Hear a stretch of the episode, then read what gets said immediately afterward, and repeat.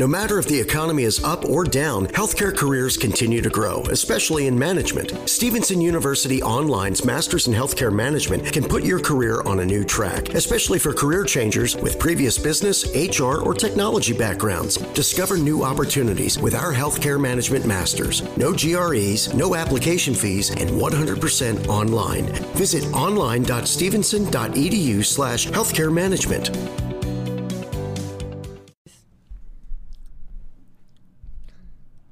Salve, salve família, bem-vindos a mais um Flow Podcast. Quem fala com vocês é o Igor.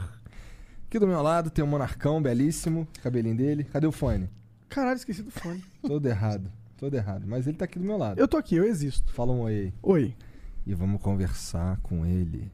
Mosquitinho. Não quer me fuder, me deixa, cara. Começou assim. Falei pra você que eu não gosto desse apelido, bicho.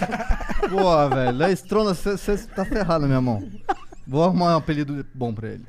Luiz Otávio Mesquita. Isso mesmo. Obrigado pela presença, cara. Pô, eu que agradeço o convite. Vamos falar sobre ser um cara transante. né? Pô, bom, bom, bom assunto. Bom Você, assunto. Você foi o cara que o Léo Stronda desafiou, falou, mano, calistenia é coisa de frango, é coisa de mosquitinho, e nunca um calistênico vai ficar assim, monstro. E aí ele se fudeu, porque eu virei. Cara, assim, o Léo Stronda, pra quem não sabe, ele, ele arrumou uma treta, arrumou uma, uma briga comigo, né? Tá Quando- rolando algum som esquisito. Tá saindo um som. Som? Alguém tá assistindo live aí do celular. Caralho, sou eu! Caralho, o. Monark tá estragando o bagulho. Caralho. Caralho, na moral, na moral. Puta Aí, não, que- tira o Monark. Vamos, eu, vou, eu vou abrir um concurso aqui pra arrumar outro cara Outro burro. super burro e super maconheiro. Foda-se, que com o Monark? Onde é que eu vou tava comprar mesmo? tua metade. Bom, burro e maconheiro tem um monte aí, cara. Isso é fácil. Eu já perdi, já perdi. Tem DDH, a é gente foda, tava é falando disperso pra caralho. que, Que o você- Léo, Ah. que, o, que, o, que o Léo Stronda te Léo desafiou a Foi. ficar fortão. É. Acontece, só pra vocês entenderem a história, tem um contexto na parada. Ah, Léo Stronda, ele, ele, ele sempre foi um cara muito polêmico, né? Aham. E, pô, eu sempre, sempre treinei calistenia há nove anos. E, pô, é, mudou minha vida, né? Uma coisa, calistenia, pra quem não sabe, né, pessoal? O que, que é calistenia? é, o que, que é É calistenia? um treinamento que a gente usa o peso do corpo. Então a gente não usa equipamento.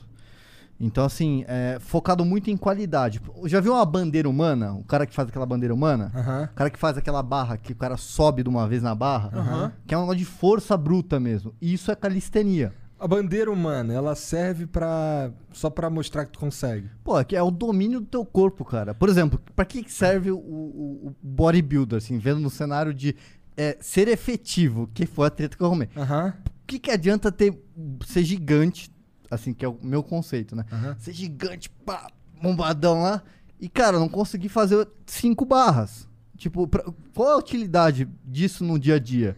E aí eu começou... fico pensando, porra, se esse cara tiver pendurado na beira do prédio igual o Jack Chan, será que ele consegue subir de volta? Provavelmente sim, se fosse um bodybuilder, não, cai igual merda, entendeu? então, assim... Bom, nesse sentido, né? Ah, eu lembro que eu, que eu cheguei a. a gente, eu com, com o Léo Stronda chegamos a falar disso. Aí ele falando, porra, Marcelo. Pô, fica bonitão pegar mulher pra caralho. E o cara da calistenia faz o quê? Faz uma bandeira pra pegar a mulher? foi, foi daí, foi daí que eu comecei. Aí eu falei, pô, não, Léo, da hora mesmo é pôr uma sunguinha, subir no palco e ficar assim, é pros caras, pra todo mundo ver, né? Isso é legal. Isso é bem... Então, assim, começou a treta assim. Aham. E no começo era uma, realmente foi uma treta. Eu ficava puto, porque ele ficava, não, porque vocês são frango, não sei o quê. Eu falei, pô, então, é, vamos fazer uma live, vamos, vamos bater boca. E aí que a gente fez uma live, eu e Léo Stronda, que ó, foi uma treta mesmo, um zoando o outro e tal. E até lá a gente não, assim, a gente tinha um, um respeito, né, mínimo ali, né, um respeito mínimo. Também, pô, tá de sacanagem que fica zoando a calistenia. E, mas ao mesmo tempo que a gente tinha esse respeito mínimo, a gente tava tentando gerar um conteúdo para as pessoas entenderem que tem diferenças. Só que o Loli tinha um certo preconceito da parada. Que é muita gente tem, que, pô, acha que isso daí é coisa de circense, que calistenia é, é negócio de ficar assim pendurando. E, cara, é muito além disso. É uma parada foda, assim. A calistenia é, é um negócio difícil, cara. É pra poucas pessoas. ah, eu não duvido não, pô. E. Eu não consigo fazer uma bandeira. Eu vou contar um segredo pra vocês. Ah. Lá eu, vem. Eu, eu pirei em calistenia uma época aí. Hum. E, E falhou miseravelmente. Não, não, eu pirei de assistir vídeo no YouTube, calma lá. Tá, né? tá. Na verdade, eu sempre gostei de calistenia, porque eu sempre gostei de fazer barra. Não sei porque eu gostava de fazer barra. É muito legal o barra. É, eu acho. Eu, eu- Porra, tá de saca. Cara, eu comecei a gostar de fazer barra na- no colégio, mano. Tipo, os moleques tinham uma barra no colégio, aí, tipo, no, no lanche, os caras iam lá pra ver quem conseguia fazer mais barra. Aí eu pirei nisso, eu fiquei fazendo competição, eu ficava competindo pra ver quantas barras. Tinha época que eu fazia 20 barras, tá ligado? Mas quando eu era bem jovem, tá? Sim, E É, gordo, tu agora- era gordo? Pior que então, e eu emagreci naquela época por causa disso. Fiquei Aí, magrão, tá vendo? fiquei até. Solução. Porra, Caralho. calistenia. Entendi. Musculação, esquece o projeto de musculação de vocês dois. Vamos pra calistenia que vocês vão se dar bem, porra. Pô, entendeu? Então foi assim, basicamente foi, foi essa treta. Depois entrou o Felipe Franco, que é um cara bem mais. Porque o Léo, ele tem aquele personagem que é meio tipo o ogrão e tal, mas meio ignorante, assim, né? Lógico a gente sabe que, que ele, ele é um cara de muito verdade inteligente. é totalmente ao contrário. Isso, mas é um personagem. Claro. E aí o, entrou o Fê Franco, que é um cara culto, então aí teve a live com o Fê Franco. E depois a gente, eu, eu mandei mensagem pro Léo, ela mandou mensagem pra mim, pô, pô, cara, vamos juntar o útil agradável e vamos fazer essa. divulgar os dois esportes. Uhum. Foi aí que ele começou a vir pra São Paulo, a gente gravar os vídeos e ele me fez esse desafio do 2x3, né? Que ele falou, duvido que você consegue pôr 5kg de massa magra em 3 meses. Aí Eu falei, pô, vou topar o desafio, porque eu vou mostrar que eu sou um cara sem preconceito, entendeu? Uhum. A não ser que você fale de crossfit. Aí eu já falo de equipe e aí fudeu. Pô, desculpa, galera, que gosta de crossfit. Mas crossfit. Desculpa é o caralho, o vai. keeping, meu irmão. Que que é pa- keeping? Você nunca viu aqueles caras, parece ó, peixe fora d'água? Que vai fazer barco, fica assim, ó. Nunca viu crossfit? Impossível. Você Já não vi ver. Ah, o crossfit. crossfit eu vi os caras balançando É, corda. Por subindo umas paradas. Então, aí tem o keeping. O que, que é o keeping? Imagina o seguinte: em vez de você fazer a, a tuas 20 barra bonitinha lá, pô, da hora, barrinha, barrinha, barrinha. Aham. Pá, o que, que os caras fazem? Vamos fazer uma maneira de, de, de facilitar a parada. Aí você pensa, pô, vamos facilitar, vamos colocar um elástico, né? Vai ficar bem Pode mais... crer. Porra nenhuma, vamos fazer o bagulho de usar o corpo, não sei o que. E aí os caras parecem um- uns peixes fora d'água mesmo, uma borboleta voadora na barra, irmão. Vou procurar isso. Entendeu? E aí fica- que é- que é o keeping, assim, é. o balanço do corpo. E a gente zoa muito os caras do crossfit e isso dá muita merda, porque, Porque realmente fode a estrutura do corpo. Ah, não posso dizer mais por esse lado, mas assim, tem opções de você não utilizar o keeping. O criador do CrossFit se arrepende de ter criado o keeping. Pra você ter ideia de tão ruim que é a parada. Do, da- do keeping, tá? É, então, assim, o CrossFit usa muito keeping. E a gente zoa muito porque a gente não usa keeping. A gente é o oposto, é, é qualidade não quantidade. E aí que começa essa- essas intrigas, assim, igual a musculação que falava que a gente era, que, que era frango. Então, assim, é, por isso que eu, cara, me repudio. Eu vejo alguém fazendo keeping na barra, eu falo, nossa, meu irmão, não dá nem pra olhar, não consigo ver.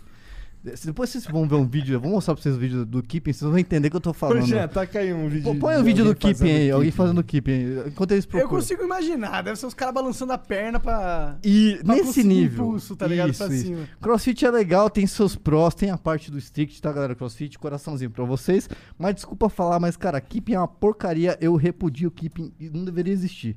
Concordo com o fundador do- CrossFit, inclusive. Mas a pira com o crossfit é, só o keeping ou é tipo. O, Não, a- a meu o keeping pessoa- é o sintoma da pira? O keeping é tipo o, o câncer da parada, cara. Eu acho, sério, eu acho horrível o keeping. Ó, ó, ó, em vez de fazer a barra bonitinha, ó lá.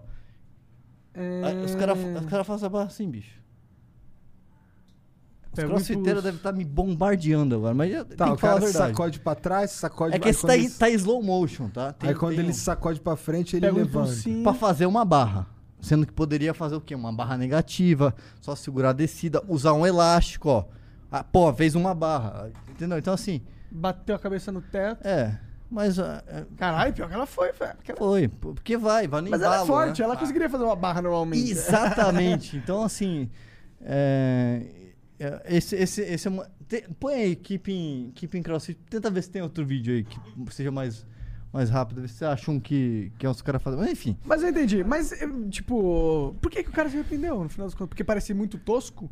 É que. Ó, pô, você acha isso daí. Vamos lá fazer uma barra? Entendi. Entendeu? Olha. Meu, parece um. É que ela Volta tá fazendo porra do bonitinho. vídeo pro começo aí, cara. Pô, tá produção. Olha lá, ó. Tudo pra fazer uma barra. Caralho, que porra feia. É, Porra. É feio. É bonito? Não. É bonito? Não, não é bonito, não. Então, CrossFit, pronto. Não é bonito, Keeping. Pau no cu do crossfit. Não, Não, o problema- isso que eu falo. Aí os caras vêm me, me discutir, eu falo, porra, irmão. vamos fazer uma batalha de barra, entendeu? Só que sem equipe.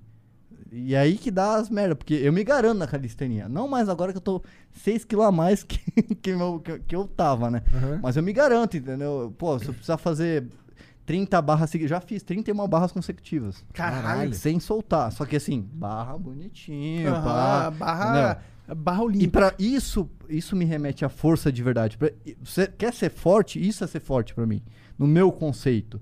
E eu não tô falando que eu represento todos os praticantes de calistenia, mas a grande maioria pensa dessa forma. É, você ser funcional, que não adianta você ter ser um orangotango gigantesco, né? Porque os caras falam, porque eu tenho 60 de braço. Pô, um cara obeso tem 60 de braço também. Sim. Não é funcional. Se for medir teu braço, é do tamanho do Lars Vai, vai porra. tomar no seu cu, rapaz. Mas eu, eu acho que no, no final das contas, se é, se quiser olhar pro formato de corpo que é mais funcional, vai ver os lutadores de UFC. Não é os caras gigantescos. Esses eu não vou nem tentar arrumar treta porque dá merda, né? o cara apanha na rua. é. Ó, Os caras são- são assassinos, são- cuidado. É, é, eu tô, tô de boa, muito Assassino legal. no sentido de conseguir matar É, alguém. exato, Não. exato. Mas, tipo, se for ver o biotipo dos caras, os caras não são os maior gigantescos. Não. Normalmente esse cara Porque não, não é é o que vence na, na parada, né? É verdade. E a calistenia, ela, ela é muito isso. E não é só a parte do treino que eu falo, é a parte do lifestyle. Quem pratica calistenia tem um estilo de vida. Pô, o cara se alimenta saudável, o cara, pô, não fuma essas merdas que vocês fumam aí. Não, dá, não tem sentido, Ah, entendeu? vai dizer que não existe nenhum cara, cara que Cara, pratica difícil. calistenia. viu, Sabia que bicho? o Michael Phelps é maconheiro? Não, mas não tô falando de maconha. Falando, isso daí pra maconha é Ah, outra, é? outra coisa. Ah, tô falando ah, de vape, esses vape, Tá, cigarro. Verdade, verdade. Tá. Esse, aí- esse aí que você gosta é Cannabis é outra isso. E por história. que, que não. tu tá pedindo? Sei, é porque eu gosto de coisa merda. Cannabis é merda também, não tô glorificando essa bosta, não. Não fume maconha, seu otário. Enfim, mas Deixa assim. tudo é- pra é- ele. Deixa tudo pra mim. Não, não. Então, assim, tipo, é nesse sentido, entendeu? É, é o estilo de vida é, de você fazer. Então, Tem coisas que não são compatíveis com o estilo de vida de um cara que treina, um cara que é saudável. né? E, e a, e a calistenia, ela engloba isso. E, e, assim, é muito legal, por exemplo, você fala, pô, imagina você indo pra academia. Pô, já, foi numa, já, já treinaram na academia? Vocês já fizeram Já, academia? eu Sério? odiei Muitos e cada muitos segundo. Não é chato atrás. pra É cacete? uma merda. E eu odeio os pessoas que frequentam a esse tipo de academia. Isso, isso. As pessoas parecem muito assim, tipo. É assim, ó. Fechado, fazendo, minha, fazendo meu treino aqui, pô. Isso quando não tá rindo de tu, né? É. É. Ou quando tá fica olhando tipo, com desdém, assim, tipo. E pra revezar equipamento que eu tô tendo que revezar, não pode revezar agora por causa do corona, não pode Ah. revezar. Aí você fica lá, e o, o desgraçado do cara da musculação, ele fica no celular. Aí você tá no meio do treino, porque agora eu entendo o mundo da musculação, porque eu fiz o desafio e eu tive que frequentar a musculação. Inclusive, eu tô treinando musculação com um personal que tá me ajudando pra caramba, porque se não fosse o meu personal, que é o Doni, eu não ia saber nada, porque eu não sei da calisten- da- do mundo da musculação. Aham. E aí você chega na academia, você te- tem um- sempre um, um energúmeno que fica lá no- no celular, Sentado no equipamento. e aí você fica você não pode revezar, o, o, o arrombado fica lá e você fica assim. Não, vamos esperar o bonitão acabar, né? O texto dele pra pedir pra revezar. Quantas séries faltam? Ah, três. Aí o cara vai lá, põe dois quilos na, na barrinha e fica fazendo meia hora de descanso. Então, tipo, é complicado, é um ambiente Sim. chato. Ah, A eu calistenia nunca vou pra não. academia, eu decidi isso. Se um dia eu entrar nessa pira, eu vou montar minha academia em casa. Então, mas aí que tá. A, a- quem treina calistenia, a, você é só para pra academia. Não, que eu, do caralho. cara, eu pior que eu acho muito Parece foda a calistenia, econômico. cara. Pô, parece perfeito, mas é, é- é muito legal. Não é porque Sa- eu faço. Sabe qual que era a minha pira quando eu tava, tipo, meio aficionado, assim, vendo e bastante coisa? Era tipo, era essa pira da, da parada funcional. Tipo, mano, que eu não quero. Cara, olha pra minha cara. Eu não faço questão de ser o Léo Stronda, fortão, bonitão Não, e tal. Esse não é o meu jogo. O meu jogo é outro. Assim, é na questão de, né? Atrair o, o sexo oposto. Caralho. É. Ó, o Mas- Monark querendo ser o Formas cara de transudo. seduzir. É, mas tipo, é, eu olho pra musculação mais pra ficar forte. Eu, eu gosto de, de conseguir correr pra caralho, tá ligado? Eu gosto de conseguir, se eu tiver num penhasco ou alguma outra coisa, ou precisa carregar uma caixa pesada, tá ligado? Eu poder carregar essa porra, tá ligado? Eu acho isso da hora. Eu acho, eu acho que isso é, tipo, se eu tô nesse mundo cruel, que a vida é cruel, tá ligado? Eu quero. Reflexões. É, O reflexões. tigre? É, eu quero ser um, apto pra lidar com qualquer desafio. E, e- e ficar fortão bonito não vai me deixar mais apto necessariamente. Não. Mas ficar forte vai. E ainda vou ganhar, ainda vou ficar mais bonito se eu ficar forte. Sim, sim, é esse o Como é que tu entrou nesse mundo aí, cara? Cara, muito louco. A minha história com- começando na calistenia é muito legal. Tu falou que tu era magrelo igual o Jean. Pô, era tipo, Pedro. é, a gente falou que parece um louva-a-Deus. Eu era, Aham. era tipo um louva-a-Deus. Um Pior, tem uma foto aqui, tentar- enquanto eu vou achando, eu vou tentando Tá. ter um raciocínio. Mas enfim, eu era, eu era muito magro e eu fiz um ano de musculação. Eu comecei na musculação. Só que eu fiz um ano, eu não aguentava mais aquela porcaria daquele ambiente. E eu fui, Adolescente ainda, tá falando. é, eu tinha. é, Eu tinha uns 17 anos, mais ou menos. Não, 17. dezo- Puta, eu sou péssimo de matemática. Tá, é porque tu falou que faz, fez, faz, Faz, há anos. 9 anos. Eu tinha o quê? Eu tenho 28 agora? Eu tinha. É, praticamente 20. Aham. É, 19 pra 20. Aí eu fiz um ano de musculação e fui pra um parque do Birapuera. Cheguei lá, tinha os caras fazendo barra. Falei, o que, que vocês estão fazendo? Que treino é esse? Porque eu não conhecia. Ah, não, isso aqui é calisthenics ou street workout. Eu falei, pô, mas cara, da hora. Mas qual, qual que é a, a- o que, que é o Qual é a negócio? pira da qual a parada? pira para? Pô, a gente quer aprender a fazer os movimentos. E, cara, aqui você, tipo, você treina em qualquer lugar. Eu falei, como assim em qualquer lugar? Você não precisa ir pra academia? Não, cara. Esse aqui é o nosso treino. E os caras tudo trincado. Com um corpo legal. Nada, tipo, exagerado. Era o corpo fitness, sabe? Aquele corpo fitness. O cara, six pack, pô, peitinho de pombo, que os caras da musculação. Peitinho de pombo, Aham. bonitinho, pá. E os caras forte na barra fazendo os negócios. Eu falei, cara, que da hora isso. E justamente o que a musculação não ia me proporcionar. Que é o quê? O desafio, cara. Do, porra, eu quero fazer. O cara tava na barra assim, eu lembro que ele fazia assim, ó. Pá, pá. Eu, caramba, como é que. Eu fui tentar fazer não conseguia. Eu falo, caramba, mas eu sou forte, cara. Eu pego, pego 300 quilos no, no- aqui nos equipamentos não consigo fazer isso aqui. Tem uma coisa errada. Comecei a treinar. E aí, eu comecei a entender que não tinha um- uma pessoa que, que ajudava. A galera realmente, por eles não entenderem inglês, que tinha muito conteúdo em inglês, ninguém sabia como treinar. Tipo assim, como fazer uma bandeira humana? Pô, o que, que você treina pra fazer uma bandeira humana? Já pensou nisso? Tem todo um processo. E aí ninguém tinha esse, conhecimento. E eu joguei no Google calistenia, que era a tradução de calisthenics. Aí eu olhei, pô, não tem nenhum site registrado. Eu falei, vou registrar essa merda, só por desencargo. calistenia.com.br. caralho, Foi assim, calisteniabrasil.com.br. E na época eu trabalhava na, na- numa empresa de, de tecnologia, que era Local Web. Aham. Eu era estagiário lá, puta, e eu tava meio que naquela fase de estagiar. É uma merda. Que meu esse pai sempre. Pessoal, pessoal que não me conhece, meu pai é Otávio Mesquita, ele sempre foi um fela da mãe comigo, no bom sentido, tá? Cortou, cortou, começou a cortar minha grana e tal. E eu era de Foz do Iguaçu, cara. Vim- ele começou a cortar tua grana? Que bom, cara. Esse é um bom pai. não fez mais que a obrigação dele. Sim. Só que pra eu que era adolescentezinho, Não dá pra revoltadinho. entender. é. Pô, tá de sacanagem, mas. Eu e quero aí- uma mata, caralho. e porque eu, imagina, com 18 anos, Sim, morando normal, em Foz do Iguaçu, 300 mil habitantes em Foz do Iguaçu.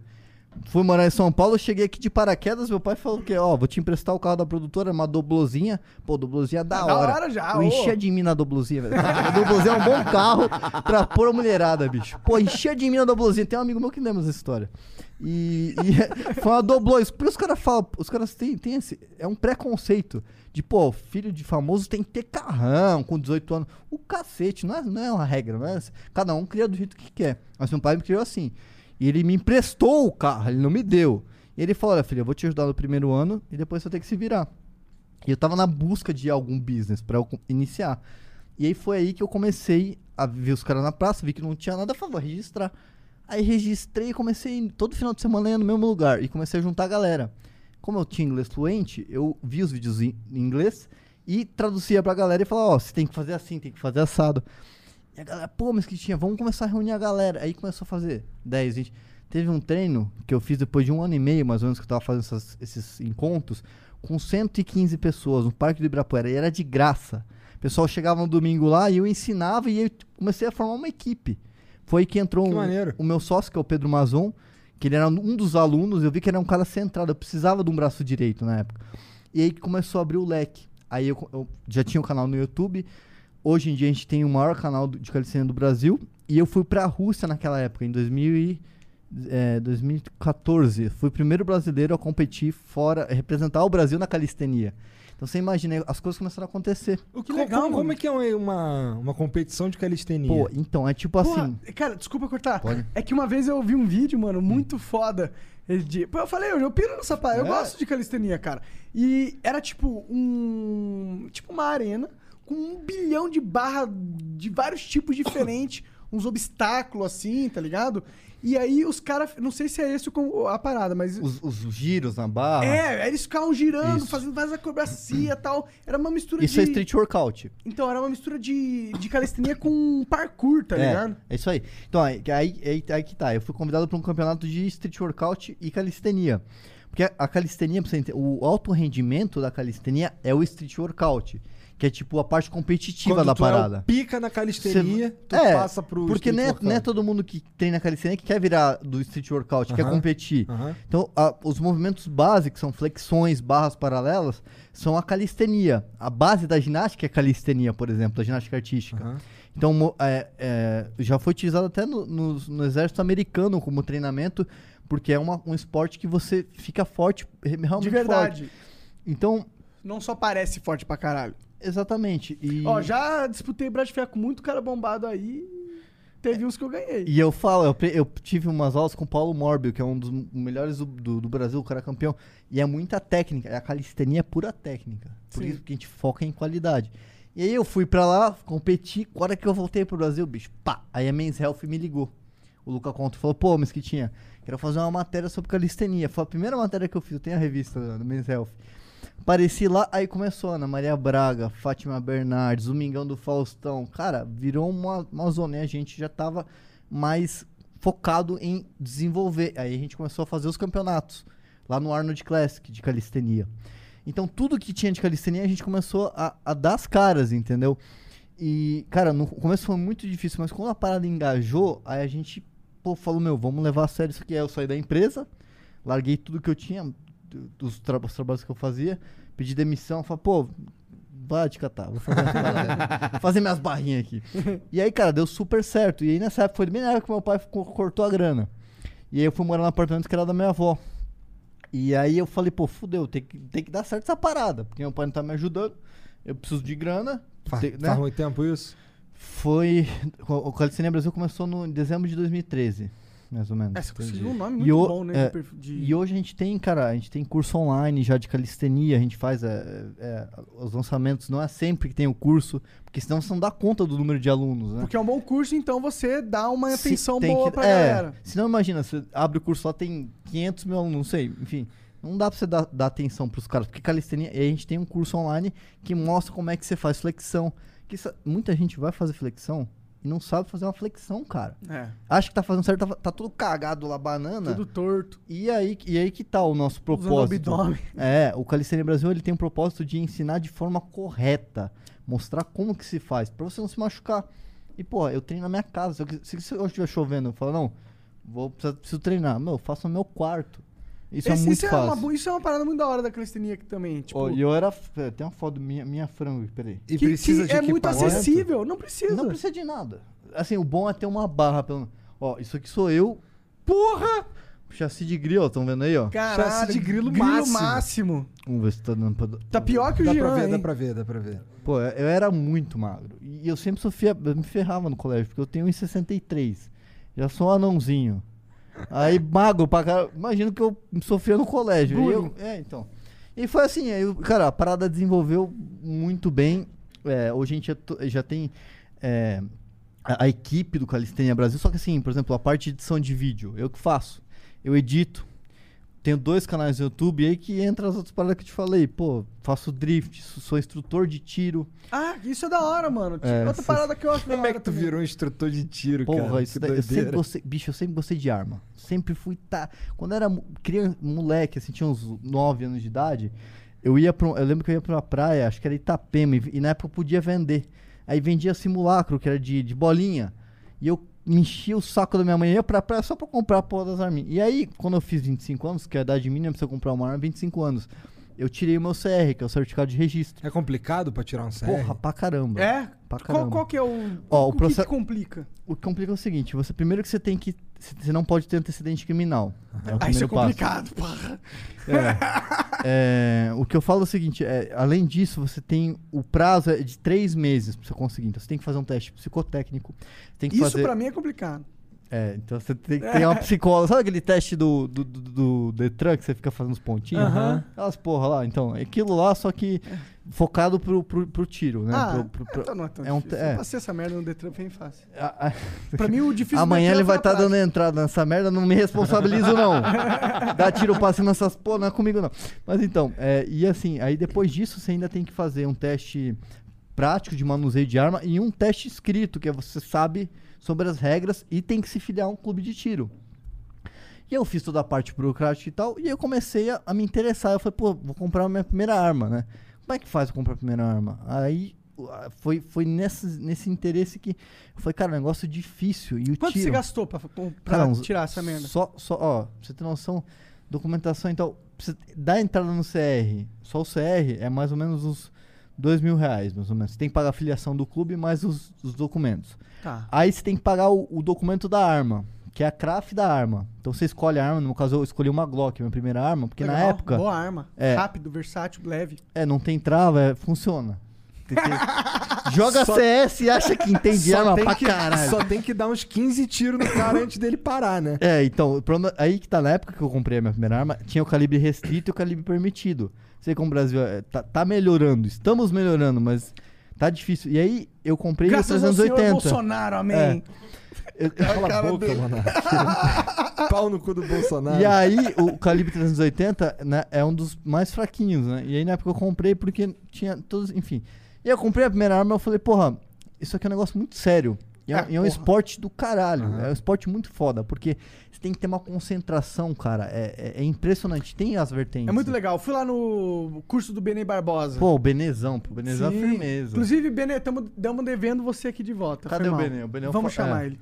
Ah, eu dei tiro no quartel, dei tiro de FAL Cara, e Pô, de Falzão, velho. 12 e de de Glock também. Glock, Glock é legal. Cara, eu, tirei um, eu atirei com uma Magnum lá no curso do Benê. Cara, Pô, não é numeração raspada, não. eu não sei, eu não olhei, tá ligado? Eu não queria causar problema.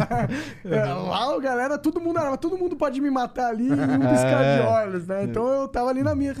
Aham, quer que eu tire aqui? Tá bom. Vou tirar. De- a delicadeza, né? pra não fazer merda, né? Tu sabe se com um documento dele, vamos dizer que eu faça todo esse processo aí, eu consigo ter comprar pra ter em casa guardadinho, bonitinho, dentro de um cofre e o caralho, uma, uma arma de um calibre mais grosso, tipo um A12? Ah, por exemplo, é, aí que tá, por exemplo, o calibre. Agora, recentemente, eu adquiri um T4, que é um fuzil.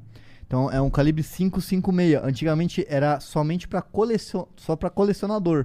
Hoje em dia já tá disponibilizado para quem é atirador. Sério? Sabe que- Dá sabe- pra comprar sa- fuzil? Dá, dá pra comprar. Só que isso 556. acontece, cara. Caralho! Sabe que eu bato muito na tecla? Ó, o, o- o policial no Brasil, infelizmente, sabe em média quantos disparos por ano um policial dá? Quando ele se forma. não se dá, média de 50 a 150 disparos. Só? Eu achei que você ia falar mil.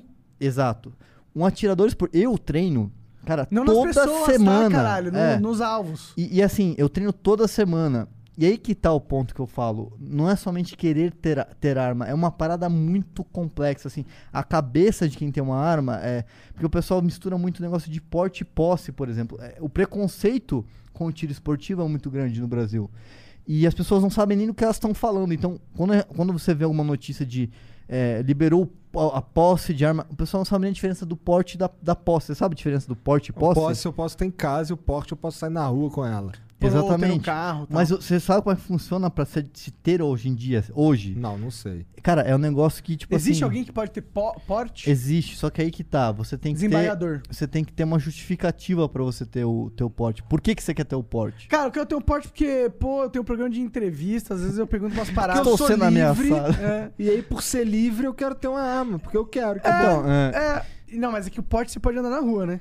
Exato. Essa parada. Mas tem limitações. Por exemplo, você não pode entrar em shopping. Money is the number one cause of stress and the number two cause of divorce. Make your money go further and work harder with a certified financial planner from Facet Wealth. Financial planning used to focus on retirement, but Facet helps you with today. You get a dedicated financial planner that guides you through every financial decision inflation, interest rates, stock market changes, home prices. How do you figure it all out? Well, every advisor at Facet is a certified financial planner and fiduciary. That's just a fancy way to say they have the best training and they're legally bound to do what's in your best interest. This isn't just about investments, it's about taking care of your money so you can start living a better life today. Facet has a simple flat fee, no hidden charges, and with nothing to sell, there are no commissions. Visit tryfacetwealth.com for two months free off your first year of financial planning. That's T R Y F A C E T wealth.com. Facet Wealth is an SEC registered investment advisor. This is not an offer to buy or sell securities, nor is it investment, legal, or tax advice. Ah, é? Tem limita- o, policial, o policial ele tem um porte funcional, que é o porte dele de trabalho. Só que é aí que eu falo pra muitas pessoas que falam pra mim, pô, mas meu, meu sonho é ter o porte. Eu olho pro cara e falo, você acha que você tá preparado pra ter ter, o uma arma, pra ter o porte, nem a posse. Você tá preparado pra ter a posse? Eu pergunto pro cara. Pô, qual a diferença? Você não sabe nem a diferença de porte e posse, você quer ter uma arma, meu amigo. Calma aí, vamos lá. Vamos fazer o seguinte, marca um dia, sou instrutor de tiro, você vai no clube comigo, eu te apresento o armamento, eu te ensino as regras é de segurança. parada? Porque, cara, é muito fácil. Você, a arma não vai tirar sozinha. É. Tá? A arma não vai disparar sozinha. Mas um cara com muita raiva vai disparar aquela porra sem Aí pensar. que tá, por isso que existem os testes. Eu ainda, eu sou um cara que penso que o porte de armas, ele, é- ele tem que ser muito modificado, criar um, um, um sistema que dificulta, que, que realmente filtre se aquele cara tá preparado. Vou te dar um exemplo.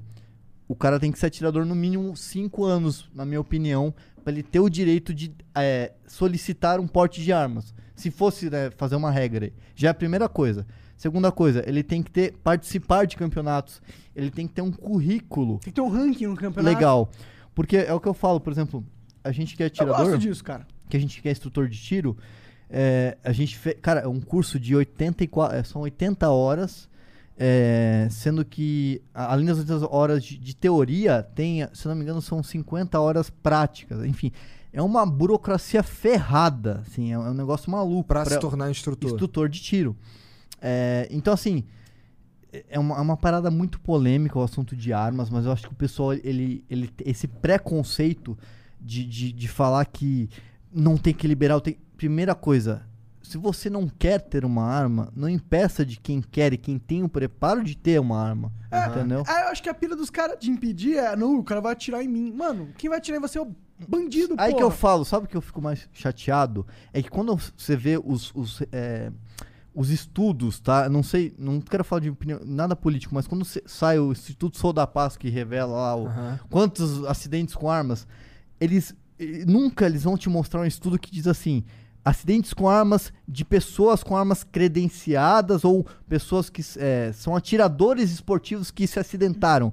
Cara, isso é praticamente inexistente. Os caras fazem o quê? Pegam os números gerais, que é do, do Rio de Janeiro, os caras que compram arma na boca. Eles misturam, fazem uma coisa e É, falam pega que. o número arma- geral da parada Não, e aí não tem a Não tem sentido, porque você não pode comparar Mas- uma arma legalizada, Aham. né? Só que também a gente é foda, eu entendo, eu concordo, eu, eu, gostaria que fosse liberado a arma pra todo, pra todo mundo que se dispusesse A a, fazer um se curso e certificar pra, se, pra ser um cidadão que sabe usar a porra da arma. Sim. Mas, é, por exemplo, estamos falando aí de arma. Teve um caso aí recentemente, até tem a ver um pouco com o Benê Barbosa, porque é um amigo dele. O Paulo. É, o Paulo. Que a, uma namorada dele deu uma louca nela, tá ligado? Sim, sim. E ela pegou a arma e atirou. E ela, eu não, eu não sei se ela era Mas aí que eu te pergunto, se ela não tivesse arma, você acha que ela não usaria uma faca? Acho que não, cara, porque ele é muito mais. Cara, muito mais. não. E se ela usasse, tá ligado? Ela não ia ter tanta efetividade. Quem quer faz, irmão. Se, se eu quiser, se eu, se eu quiser acabar com a vida de uma pessoa com o meu carro, com uma faca, com o que for, com o que eu tiver acesso, eu vou usar. Não, com é isso que certeza. assim, assim, Mas não é todo mundo que tem coragem. Tipo, ó, tem uma coisa, tipo, que é eu matar alguém a- com as minhas mãos. tem cara eu que mata pegar- na pedrada, com com soco, com chute, cara. Claro, claro. Mas é. Tipo, não dá pra negar que a arma é um facilitador de matar. É pra isso que ela serve. Tá Ao, ao mesmo tempo que ela é um, ela é um objeto de Nem defesa. fumei. Ao mesmo tempo que a arma ela pode ser um- uma, uma coisa que você vê como um instrumento de ataque, ela pode ser um instrumento de defesa. Quanta- quantos é, casos de, de famílias que estão, por exemplo, dentro de casa, velho, que você entra, entra um cara lá na tua casa pra assaltar, tá você e sua mulher, sua esposa. Por isso eu queria ter uma 12 dentro de casa. Aí o cara, só que o cara não quer só roubar, ele quer estuprar a sua mulher. Sim. E você não tem como se defender. Você imagina se você tivesse como se defender. Você ter o direito de se defender. A arma não é pra ataque, nunca vai ser pra ataque. A arma é um instrumento de defesa. Ou de um esporte, por exemplo. É isso que eu falo. É, eu acho que tem muitas coisas no, no mundo do tiro que são, são mitos e coisas que são das antigas, de pessoas antigas. tem policial que não, não aceita que a gente, instrutor de tiro, tenha é, o direito de portar a arma pronto uso durante o nosso trajeto do clube, por exemplo. E leva pra delegacia. Um cara que tá com o documento certinho. Como que ele vai treinar, caralho? Ele não pode portar gente- a porra da é. arma durante o trajeto, mano. É Se complexo, liga, né? um cara, um amadorzão, eu, que Uhum. não dou tiro há muitos anos, eu posso ir num clube do tiro lá brincar? Pode, você vai ter que ter um instrutor responsável. Você tem que primeiro chegar no clube, você vai ter que dar os seus documentos para fazer uma análise, né? No clube que eu vou, que é um clube 24 horas, é o único clube 24 horas de São Paulo. É onde? É, puta, é, fica perto, passando o Morumbi, ele chama G16. É longeão daqui? Não muito. não, né? se quiser dá, dá pra ir depois aqui, direto. Se Le- quiser- É, porque tu falou que é 24 Cê- horas. É 24 horas. Tem dia que eu saio da- de uma balada e vou pra lá, porque eu adoro. Chama G16, é muito legal. E, e aí que tá, você chegando lá, você vai ter que ter um. Eles vão olhar só, puxar a cabrita ali, né? Aham. Seu, ao menos no clube que eu vou, assim. Você puxa sua cabrita. Se você não tem antecedente criminal, você vai fazer o quê? Você vai receber um- uma instrução básica e você vai descer com o instrutor, com você. E ele vai te acompanhar até a ala e ele vai ficar do seu lado. É caro? Hum, Cara, é um esporte cara por conta da munição e por conta de atualmente o cenário do Brasil. Agora tá melhorando porque já liberou a gente trazer insumos de fora, né? Munições de fora. Mas no Brasil é meio que um monopólio aí. Tem uma empresa. Entendi. A Taurus. É, na verdade, é, de munição é, é, é CBC que chama, né? Odeia o monopólio. É, então. cu dessa merda. E aí fica muito complicado. A gente odeia tanto o monopólio que a gente criou vários outros podcasts nessa sala Pra não ter. para não ter monopólio. então, e aí assim, mas assim, cara, é, é muito legal. Recentemente eu visitei aí um. Chama Mas é caro. É caro. Por exemplo, se eu quiser ir lá dar Ó, um você vai gastar ali por disparo em média no Brasil. Se você não for sócio do clube, normalmente o valor é mais alto. Se não for sócio, normalmente você paga R$ 4,50 por disparo. Caralho. Ô, Benê, valeu, cara. se você é lá, sócio, vários se disparos. você é sócio ou você é ligeiro igual ele, faz a per- Aham. famosa permutinha. Aham. Até perputa é legal fazer às vezes, fica a dica. Porra, essa aí o Faz a- sabe. Faz a faz a Tô permutinha. Faz a permutinha A gente, lá. é, você tá no, na... É, expo, espe, espe, espesuta. Cala a boca, cara. Que porra foi Por que, espesuta? cala a boca? Porque, tipo, você... piada ruim, cara. Alguém joga no Google o que que é uma espesuta Não que eu tô querendo existe saber. Mas vai, vamos Dá lá. um Se eu, se eu der 10 tiros, eu vou gastar 50 mil reais. Não, é, sim. Aí só que tem que pagar o aluguel de arma, o aluguel de munição, Entendi. Ou aluguel seja, de tanque. cada ida, tipo, você poderia comer uma puta Uns 200, ou, ou- 200 ou tirar- pau você gasta pra É. 50 disparos, tá? Ou Tá. seja, tem homens que preferem não comer uma puta e, tirar, E e, atirar uma vez. Pô, mas, cara, é um te... puta, é legal, viu, cara? Legal. Lógico, né? Mas é cada um, cada um, né? São Cada suas um- escolhas. né? Quais são as armas que tem lá pra um, pra um amadorzão que nem Cara, você consegue até dar tiro de fuzil onde, eu- onde, eu- onde eu sou sócio. Né? É mesmo, É, cara? é, Sério? chegou agora, você tem Quanto fuzil. custa pra ser sócio dessa porra? Cara, média, acho que é, é 1.500 reais, por Cara, ano. Por, Por ano. ano? Ah, não é tão caro. E, e, assim, o legal é assim, só que aí que tá um problema. Você fala, pô, da hora pra caralho tirar de fuzil. Cada disparo é 30 reais, irmão. então você faz o cálculo aí. Olha pro Igor, o Igor pode dar 20 Igor, disparos e bora tá lá que te, cagando. você vai tirar de 12 fuzil pra não gastar um real. Ih, aí sim, hein? Vem, Melhor vem com coisa. mesquitinha aqui que você, você Ô, é tá muito- bom. mas, cara, eu lá. pessoalmente acho muito foda atirar. Vamos lá, porra. Tô convidando vocês. a minha vida o dono nem sabe, mas eu tenho certeza que ele vai receber. Tá Desculpa aí o dono G16 que eu vou te levar no prejuízo porque eu vou levar esses, esses Não, mas aí, ó, tirar. olha só. G16, cara, quer dar tiro? Vai lá na G16. É, oi, a gente vai postar o link no Instagram. É, mas é legal. E aí que tá. é Pronto, isso que eu tá quero. permutinha. Quebrar o preconceito, porque, pô, você vai se divertir pra caralho. Você vai pôr o alvo, você vai fazer, vou fazer a aposta 6-2, quem atira melhor e tal. E tem Nossa, eu toda. vou ganhar. Duvido. Vou ganhar pra caralho. Faz a aposta agora aqui Eu na fui o melhor vivo. atirador combatente. Os caras jogam CS, os caras jogam. CS e 10 acham... reais? Não, 5 mil reais. Pô, Cats! Eita, pô. Eu confio no meu taco. 5 mil reais. 5 mil reais. Pera aí, qual que é a aposta? Quem atira melhor por 5 pau? É. Vocês estão vendo nessa, na live. Quando vai ser essa parada aí? É, é sério. Quando? Fala você, porra. Oi, dá pra ir hoje. Não, é que a minha mão tá fudida. Vamos esperar um Começou a dar desculpa. tempo. Cara. Vocês estão vendo, tá foda. É que eu sou canhoto e minha mão tá fudida. Tá, semana é que que vem. o fuzil Tá é bom. pesado, né, o negócio. Não, né? mas a gente vai fazer um circuitinho pra você. Eu, eu sou instrutor, eu monto circuitinho pra Tem todas que as ser com armas. várias armas, exato. Eu Fechou? tenho- é, pra ver quem é melhor em atirar em geral. Só não vou A- pôr lá em Bazuca, movimento. eu quero bazuca, mentira. então é isso. E... Mas é isso, cara. O Tem tiro um é. lança-chama do Elon Musk. Ele não mostra. Pô, da hora. ela- Ah! Meu sonho é queimar as baratas. Tem- Deve ser louco pra nossa, caralho. Porra, velho. Sonho. Cara, vou comprar um, um lança-chama do Elon Musk só pra queimar barato. Pega que não lança mais, tem né? Agora mais, se for era. comprar, É, acho que nem não é tem. tão difícil de fazer um também, né? É, pô, suave. Sei lá, porra. Compra aqueles negócio de de, de em obra pra fazer o. Sabe? Acho que eu tô tranquilão, cara. Cara, você precisa de um pressurizador, uma bombinha. Ó, e se- co- tutorial de hoje, como E o fazer um isqueiro na lança-chamas. Vocês estão vendo aí. Caseiro, você não Caseiro. vai morrer. Cara, eu não sou não vai dar especialista. merda, não vai explodir É. na sua mão, essa, essa porra. Se explodir, você processa Deixa aqui. essas coisas pro primeiro Etenório. Pô. Que inclusive dia 16 vai estar aí. Que amanhã Que amanhã de, é, vai ter uma rinha Amanhã. de robô aqui, moleque. três Pô, e eu meia. conheço o Ratão. Aham. Pô, o Isso. Ratão firmeza. Ele inclusive andou de é, viu meu carro de drift, que quer montar uma porra numa Kombi de Qual que é drift. o teu carro de drift? É uma BMW. É, Caralho. Pra ser um E carro o nome de do meu carro é BM Stênia, porque é calistenia É. BM Stênia. E é verde a, a BMW.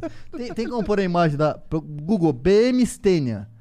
É, eu, co- acontece, eu, eu aprendi muito com meu pai. Meu pai é um puta marqueteiro, permuteiro pra caralho. Aham. E eu aprendi muito com ele. Ele é um cara que me ensinou muito essa questão de, de parceria e tal. E eu queria. Ó, essa daí é meu carro.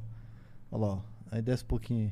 Ó, põe esse vídeo aqui, ó, da esquerda aqui, ó. Isso aqui foi agora. Eu, terceira vez que eu tô fazendo drift. Eu tô aprendendo ainda. Isso aqui foi um. Ó, tá vendo? isso é Caralho, do cara. Isso é legal pra caralho. Pra Velozes Furiosos. Qual que é a técnica Ó. pra fazer essa porra aí? Cara, a, a técnica não, não existe. Não é questão de técnica. A, a, não é o seguinte: a merda saiu ali, saiu, saiu traseira. Você vai controlar o descontrolado. É basicamente isso que eu falo do drift. Porque olha essa porra. Irmão, tenta entender isso aqui. O O, que- é, carro tá- tá, saindo na traseira. Tá tentando segurar ali de é alguma descon- forma. controlar o descontrolado. Aham. Não é verdade? Mas deve ter uma lógica no Ah, descontrolado. tô, tô brincando, mas acontece. O- Como eu aprendi o drift? No simulador. Caralho, jogando Gran Você Turismo. acredita? Não, com o óculos de realidade virtual, comprei um volantezinho. Porque na verdade eu me interessei por drift, porque uma menina, que é uma. É única mulher que faz drift no Brasil, que é a Bruna Genuim. Ela me levou pra andar com o carro dela, mas não de passageiro. Ela me levou pra eu dirigir. Irmão, eu dirigi aquela porra, eu fiz um zerinho, eu falei, pudeu, gostei dessa parada. E aí eu comprei, fui atrás de um carro, que a BMW é um custo-benefício bom. E Ah, aí, é, Por quê? porque, você, por exemplo, você pega uma- essa minha BMW é 92, o ano que eu nasci. Tem 28 anos, desgraçada. Você entra e já pega teto, tem que tomar antitetânica pra entrar no carro. Mas enfim, eu peguei o carro Parecia destruído. inteirinho ali. Eu paguei no carro 20 mil reais. Não é, não é caro, nem. Só que nem já, vinha, já veio com o câmbio manual, que é um câmbio fudido, que é o tal do ZF. E aí eu peguei esse carro destruído. E eu falei, cara, eu vou montar esse carro inteiro sem gastar um real. Porque meu pai é um cara que ele fala, ele me enche muito o saco. Ele é um cara. É um pai, porra. Pai tem que encher o saco. Pai serve pra quê? Pra encher o saco do filho. Aham. Ele fala, você não tem idade. Ele fala, você não tem idade pra ter hobby e ter gasto. Você tem que fazer as coisas. Se é pra ter hobby, não pode ter gasto. Você tá falando que pra entrar no drift eu não posso ter gasto. Falei, ok. Hoje eu tenho 28 patrocinadores no meu carro. Eu não gastei um real pra montar meu de drift. Cara, 28, 28 patrocinadores. patrocinadores. É bastante É, patrocinador. permuta pra caramba, né? O teu outro canal é sobre Carro, drift. carro, tiro esportivo, que é o Mesquita, né? youtube.com.br Mesquita, por favor, sigam aí. Obrigado. É, é um lifestyle, eu mostro os bastidores de gravação, que eu também sou apresentador da Operação Mesquita com meu pai. Qual é a da Operação Mesquita? Eu tô não familiarizado. É Vamos lá, TV? É Operação TV? Mesquita é um programa que entra de madrugada, uma e meia da manhã, de segunda a sexta, é, que é sempre o que meu pai... Meu pai tá na televisão há mais de 30, e- 32 anos, se eu não me engano. Pai, desculpa que eu não lembro as, as datas, não sei nem que eu tomei no café hoje, mas há mais ou menos uns 30 anos. E, e Operação Mesquita, ele, ele sempre teve esse, esse jeito dele de descontraído. E eu acho, acho isso do caramba. Eu acho que não tem ninguém na televisão que tem a cara de pau que ele tem, o jeito que ele tem. Ele é um cara adorado. E o que aconteceu? Ano passado, porque é recente que eu trabalho na televisão. Ano passado, o meu pai teve um problema, uma merda que deu lá, não sei que porra. Não foi um problema, ele, o De desgraçado saúde, foi não? viajar, não. O arrombado foi viajar. E ele queria viajar ele, e tinha uma matéria importante que era da Fórmula 1, que era no Parque do Ibirapuera. Só que ele um queria puta viajar. evento. Só que o desgraçado queria viajar. Aí me ligou. Você vê quando você tá assim, em outro nível, é tipo, mano, ah, não quero cobrir a Fórmula O- 1, não, quero o- viajar, mano. O, ele me- o Zé Ruela me ligou.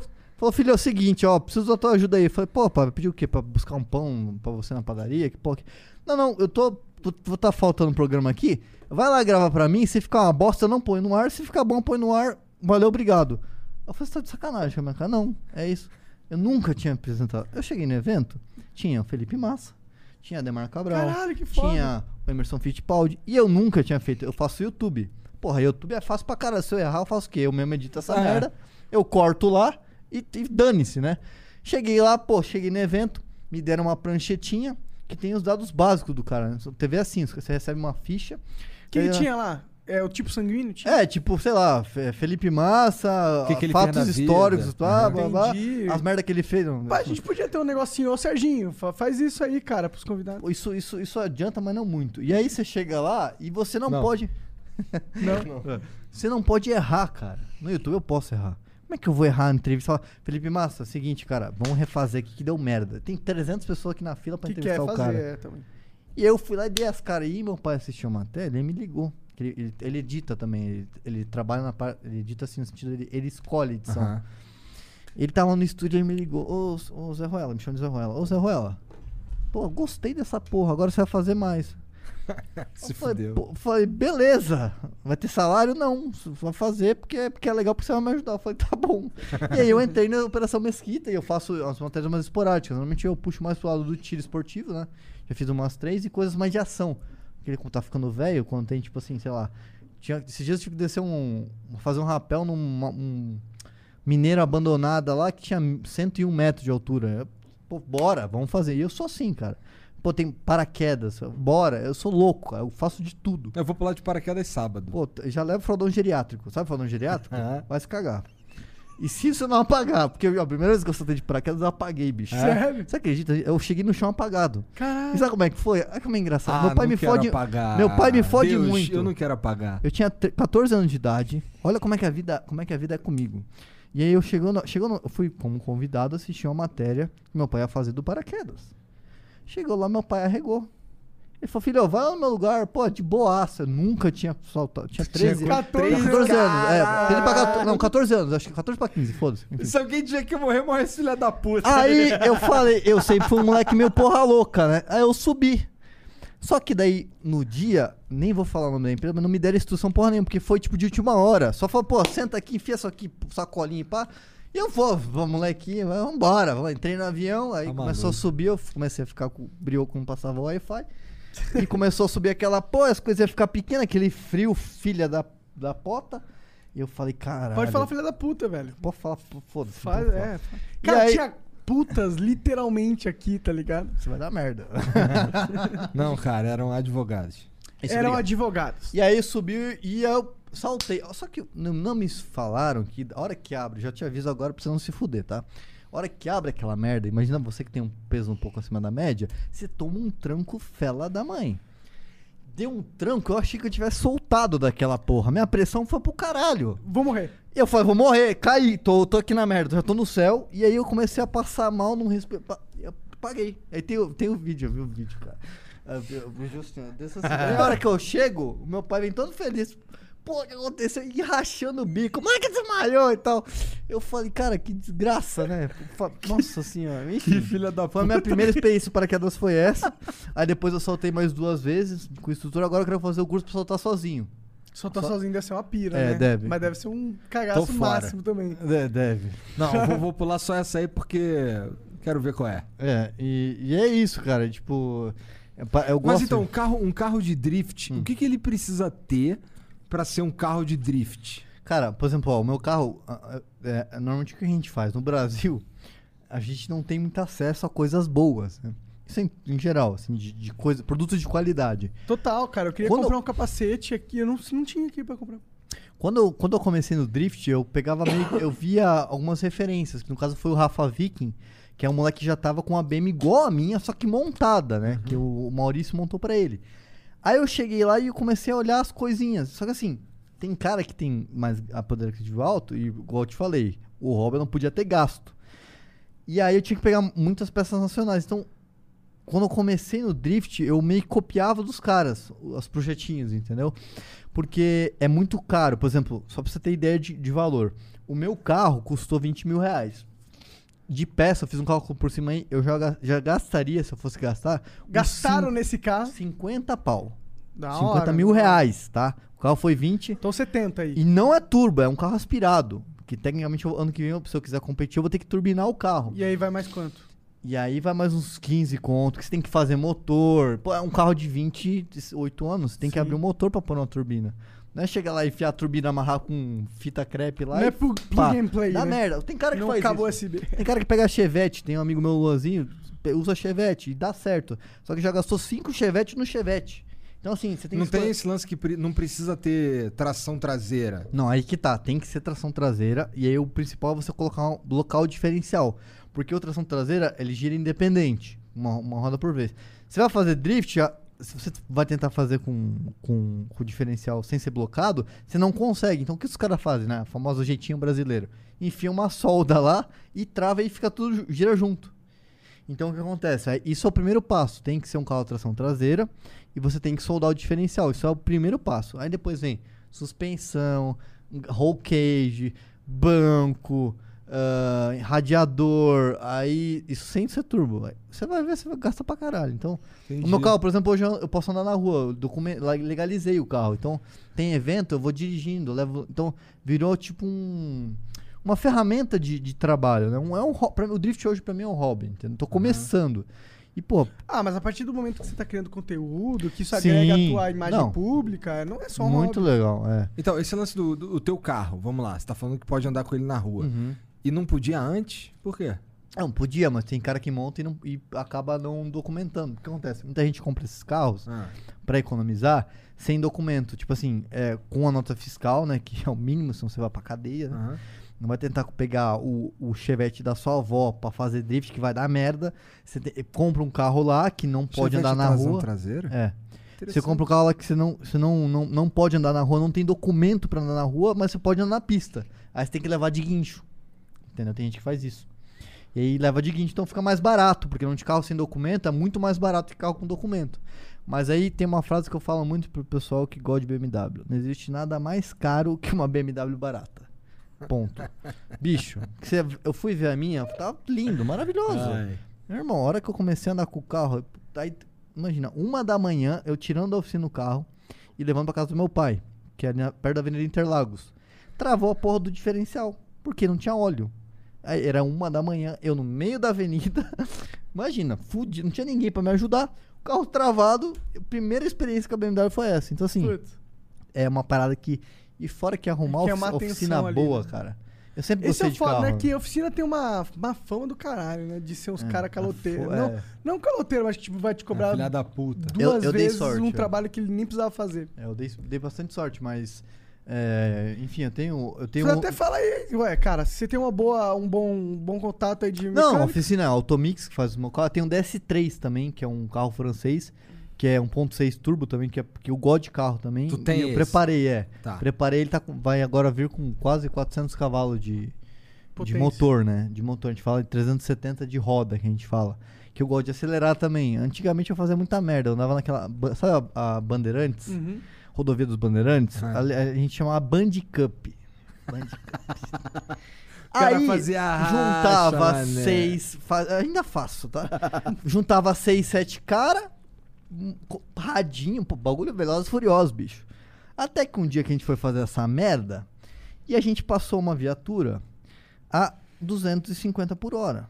Crianças não façam isso, é um péssimo exemplo, tá? Exato, isso é 200 literalmente ilegal. 250 por hora. Aham. E a viatura tava apagada no acostamento devagarzinho. Uma hora que a gente parou, a gente não viu, né? Pô, vamos ver. A hora que eu parei no posto, veio devagarinho, apagadinha assim, ó, os banhinha. Eu falei, puta, vai dar merda. Ô, tudo bom? Só pra avisar vocês, se a gente vê vocês nos próximos 8, 5 minutos, faltam 5 minutos, 5 minutos aqui com o carro de vocês, que vocês passaram pra gente a mais de 200 por hora que a gente viu, a gente vai aprender todos os carros e vocês vão todos pra delegacia, porque é crime. Sim. Aí eu falei, então galera, vambora. Aí voltei e nunca mais fiz essa merda. Ah, que bom que o cara ainda pelo menos deu essas colheres de chá, né? Porra! Acho que não tinha guincho na hora. Porque se tivesse guincho, os caras levavam. Mas é uma, é uma coisa que eu falo. é- adrenalina é uma, é uma parada foda, porque a sensação que você tem no drift, é, um acelero na rua, é, é muito uma coisa que. Lógico, né? Hoje em dia não faço mais isso porque é uma puta irresponsabilidade. Você pode machucar alguém. Mas é por isso que eu escolhi o drift. Que o drift você consegue ir no autódromo. Você consegue fazer uma, uma coisa. Você tem muda esse conceito, esse pré-conceito que as pessoas têm de carro fuçado. Então, é, hoje em dia eu tenho um outro, uma outra visão. Então, por isso que eu escolhi o drift, que tem um, um fácil acesso, né? Mas Como o- é que tu faz? Tu chega no, no autódromo e qual é? Vou alugar aqui a pista? Então, normalmente tem os eventos, né, que a gente É. faz. E, é, por eu ter, eu ter muito network, normalmente o pessoal me convida pros eventos, porque a galera gosta de ver meu carro lá e tal. Então, sempre, normalmente, um- a cada final de semana tem um evento. Normalmente usa em cartódromo. Além a aldeia da Serra usa bastante. Tem eventos de, de carro. Então, o que eles fazem? Eles fecham uma pista de kart e aí é, vendem os ingressos pro, pros pilotos. Os pilotos pagam, sei lá, 400 reais. Andam das 11 até 3 da manhã. E aí a galera fica fazendo circuito. Só que o que mais gasta, velho, é pneu. Eu imagino. São mais ou menos um par de pneu a cada. Na, na aldeia da Serra é um par de pneu a cada tipo 8. não. Seis voltas você consegue andar com um par de pneu. Então cada pneu é 250 pau, bicho. É um esporte muito caro. Por isso que. Mas por sorte, as empresas estão enxergando potencial nesse esporte. E a galera tá patrocinando.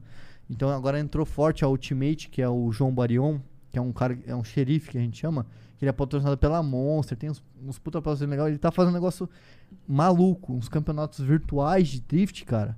Que na live teve 25 mil pessoas sim- na live. Que da hora, mano. Simultaneamente. Cada vídeo deu 500 mil views. Então, assim, Caralho, muito maneiro. tá crescendo o esporte. E é um esporte do cara. Um dia que tiver evento, eu vou chamar vocês pra andar. Demorou. Demorou. Cara, é uma sensação inexplicável. Eu já andei dentro de um carro de. Eu já andei no, no- dentro de um stock car. Uhum. E, porra, já, ali eu quase me caguei mesmo. Hum. Drift é pior. É. Já andei na Porsche com meu pai de corrida.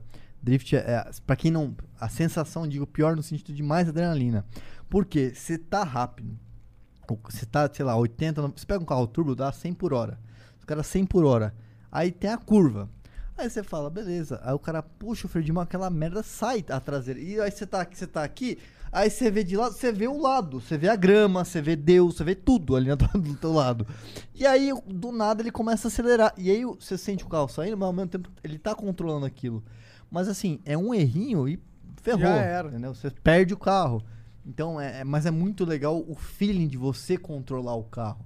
Então, o Léo o Léo Controlar Stronda o tá fazendo drift. é. Ah, é? É, o Léo Stronda tentou, mas é- os braços dele é tão grande que, que ele não consegue vi- virar o volante, né? Porque não é funcional. Esses bodybuilder. Desculpa, não vou falar assim não. Mas não, não tem como. Fala, pô, ele chegou aqui quando zoou pra caralho os calistênicos. Hoje em dia eu sou muito amigo do Léo. Léozinho, você tá morando aqui. O caramba que eu não aguento mais comer. Eu como e cago o dia inteiro por tua causa. Quantas vezes você co- come por dia, Eu mano? tô comendo seis refeições por dia. Você não cresceria, você não teria é, engordado 6 quilos, você falou, né? É. Se você não tivesse comido. Da, da- claro, não é tem que eu como, me é matemática, comer, né? cara. É ruim. É uma merda. Eu não entendo. Isso que me admira nos caras. Cara, você ter que comer e todo o processo, tipo assim, de você é, ter que treinar certinho, dividir os músculos e, e, tipo assim, é, tão, é meio que ingrato, porque você fica. você- os caras treinam 7, 8 anos, se eles ficarem uma semana sem treinar, os caras murcham inteiro. Principalmente os caras que tomam bola, né? Os caras dão anabolizante aí. E tem vários outros fatores Os também. caras da calistenia, se ficar uma semana sem, sem Dá, treinar. dá nada. É? Se, se- por exemplo, se passar um ano, eu faço, faço uma parada de mão em qualquer lugar. Ah, cara, cara, eu fiz barra um tempo aí, o que eu tenho é. Aqui é de- dessa época aí, mano, porque eu nunca mais fiz nada. E, e é o que eu falo, porra. A galera da musculação não consegue fazer calistenia por conta do peso, que é difícil. E eu duvido, os caras, os os bodybuilders não fazem uma bananeira, por exemplo. Se eu Porra. quiser fazer uma bananeira aqui agora, eu faço. Cara, numa época eu, eu ficava no meu quarto, aí eu plantava a bananeira na parede e ficava fazendo flexão de braço Calma aí, eu vou na fazer não dizer que é bananeira. mentira. Duvido. Caralho! O quê? Caralho! Não, tá de sacanagem. Que isso? E aí, tá bom pra vocês? Realmente Tá é bom, tá impressionante. ótimo, tá excelente, cara, isso aí. Caralho! Ficou vermelhaço. Chupa, bodybuilder. Ficou vermelhaço, nossa. imagina, imagina fazer o isso aqui. sangue que é do, do coração tá bom. Isso é um problema, porque o, a minha cabeça recebe muito sangue, né? Então, às vezes eu tenho até dor de cabeça por causa disso. Caralho, faz sentido. Mas tá feita a bananeira na mesa do Caralho, fogo. essa Isso foi nunca foda. ninguém fez. Eu desafio qualquer pessoa que vir aqui fazer a bananeira na mesa do Eu fogo. também Eu que dos, desafio. dos 200 e sei lá quantos convidados que a gente teve, eu acho que ninguém conseguiria fazer essa porra. Para- eu vi o cara subir nessa porra, mas fazer a bananeira ninguém Ah, fez. subir é fácil. Cê- Imagina se desse uma merda. eu- Imagina ele chuta a eu- eu- câmera ali. chuta- 50 mil reais caindo, assim, no pezinho do mesquitinho. É, não é tudo isso, não, mas uns 30 é. Então, já, tinha, já ia ter que deixar a BM velha aqui pra vocês. Consignação. Não, não quero não, que isso dá problema, aparentemente. É, dá, dá. Lembra da frase, não existe nada mais caro que nada barato. Pois é, não, tô fora porra. E, e, e é isso. E, e, assim, o- outras coisas que eu faço também, é, eu gosto muito de computador, informática, então eu gosto de. Eu tenho a Alexa lá em casa, integro tudo, Ah, é, igual eu te falou falei. que é. integrou tudo lá. Então tu chega lá, pede pra Alexa ligar o computador. Ela, Ela liga. Ah, O é? computador? O Já computador? dou, já dou a dica pra vocês. Tem uma plaquinha que você Caralho, é da compra, demais. que é, é aqueles PCI bem pequenininho, que é só uma entradinha. Tô ligado, o Rato deve ter falado disso. É, o, ra- o rato manja pra caralho. E aí você coloca o. Você tem lá o Power SW do, do, do fiozinho. Aham. E aí você enfia na placa e faz o retorno pro computador. E aí quando você dá o comando, a Alexa integra, integra pelo Wi-Fi e aí ela liga o computador e desliga o computador pra você. Que faz é do você fez caralho. tudo isso? Fi- Fiz, é, Onde tipo, você é fuçando. Onde você foi Eu, fuçando? eu sempre gostei. Eu, quando eu quero uma parada, eu fuço e pesquiso e, e vou atrás. Então, eu sou um cara que. eu, é, Que quando tem eu, muito tempo livre. não tem. E aí que tá. Não. Aí que tá. Porque eu faço tanta, tanta coisa que eu fico sem tempo pra fazer. é, tipo, focar nas coisas. Então, assim. é, eu faço de. Eu brinco que eu faço de tudo um pouco, né? Tipo, eu sou um cara que faço tudo. Pô, eu sou formado em publicidade. Tipo, não tem nada a ver, entendeu? Eu formei em publicidade ano passado. Ah, tem um pouco a É. ver, não É tem um pouco não? a ver, né? Você é um Mas, cara, cara, que você tá não ia pra a- faculdade, bicho. Você tem, eu não sei como é Não, que eu eu passei. odeio faculdade. Irmão, Eu não sei Eu por tinha- que você fez eu isso. queria diga-se de agradecer passagem. aqui ao vivo o pessoal que me ajudou na faculdade. Cara que Porque- chegava corpulado na hora da prova. Cara, eu não ia pra. Eu ia assim, eu chegava, tipo, no meio, do, no meio da aula e tal, tipo, que- hoje tem prova, que prova que.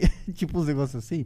Eu nunca gostei muito de faculdade. Eu se- Eu sempre fui um cara que aprendi muito sozinho. Eu gosto de aprender sozinho. E por, e por eu ter eh, déficit de atenção, nível alto pra caramba, por incrível que pareça, tenho, tenho. E é um negócio complicado, porque minha caligrafia, por exemplo, é uma merda. Porque eu não, não, não aprendi direito a, a escrever. Então, uma, é feia, é um garrancho mesmo.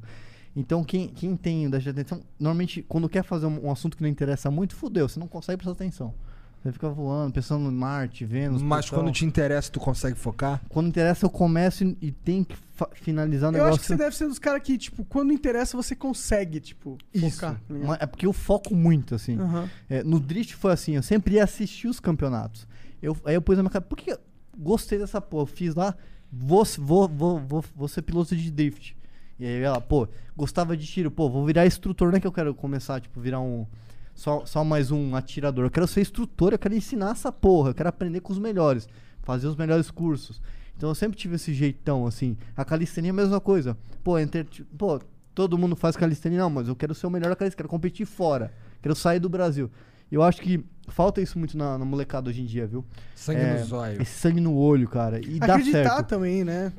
Que- Porque eu que poderia estar existe, né? acomodado, né? Claro. Vocês não, não concordam? Poder, pô, meu pai tem, tem um poder aquisitivo legal, poderia falar, não, foda-se, não vou fazer nada, ou, sei lá, ir trabalhar no escritório de terno e gravata. Pegar e uma mamata ali que ele te oferecesse, caramba, cara, né? pô, eu, eu gosto de fazer tudo, eu gosto de aprender coisa nova, eu não tenho frescura, tipo, eu sou assim, cara, eu sou esse cara extrovertido, e, e isso é legal. E eu peguei muito isso do meu pai, cara, meu pai, eu- isso me motivou a ser uma pessoa assim, sabe? A relação com teu pai é maneira, então. É maneira, mas assim, é o que eu falo pra galera. é, o, o- o meu pai, por ele. Todo mundo. A única dificuldade que eu tenho com ele é que todo mundo faz tudo pra ele. Porque é um cara conhecido e tal. Aham. E aí ele acha que o filho tem que ser a mesma coisa. Então, tipo assim, ele acha que, tipo assim, lógico, o filho tem que fazer as coisas. Ele vira um pouco folgado. Então, tipo assim, meu pai é folgado pra caralho. Tipo assim, é, pai, vou fazer um post no Instagram. É, aí tem o arraste pra cima. Ele sabe fazer o arraste pra cima. Sabe o que ele faz? Ele manda os caras ligar pra mim pra mandar o vídeo, o conteúdo. ó. Aí eu ligo pra ele, pai, o que tem que fazer aqui? Não sei falar com os caras aí, tô ocupado. Aí eu tenho que postar pra ele. Então, tipo, eu tenho que cuidar do Instagram dele ainda por cima. Então, assim. Ele é- poderia só contratar alguém, né? e ele sabe, é preguiçoso. É. Pai, você é um preguiçoso. Fala aí. Inclusive, vamos convidar ele pra vir aqui, vai ser Vamos, engraçado. vamos. Vou contar essa história quando, quando ele é, fazia o gala gay. Puta, isso, aí, isso, é- isso é um trauma que eu tenho, porque imagina É, eu com meus 18 anos de idade.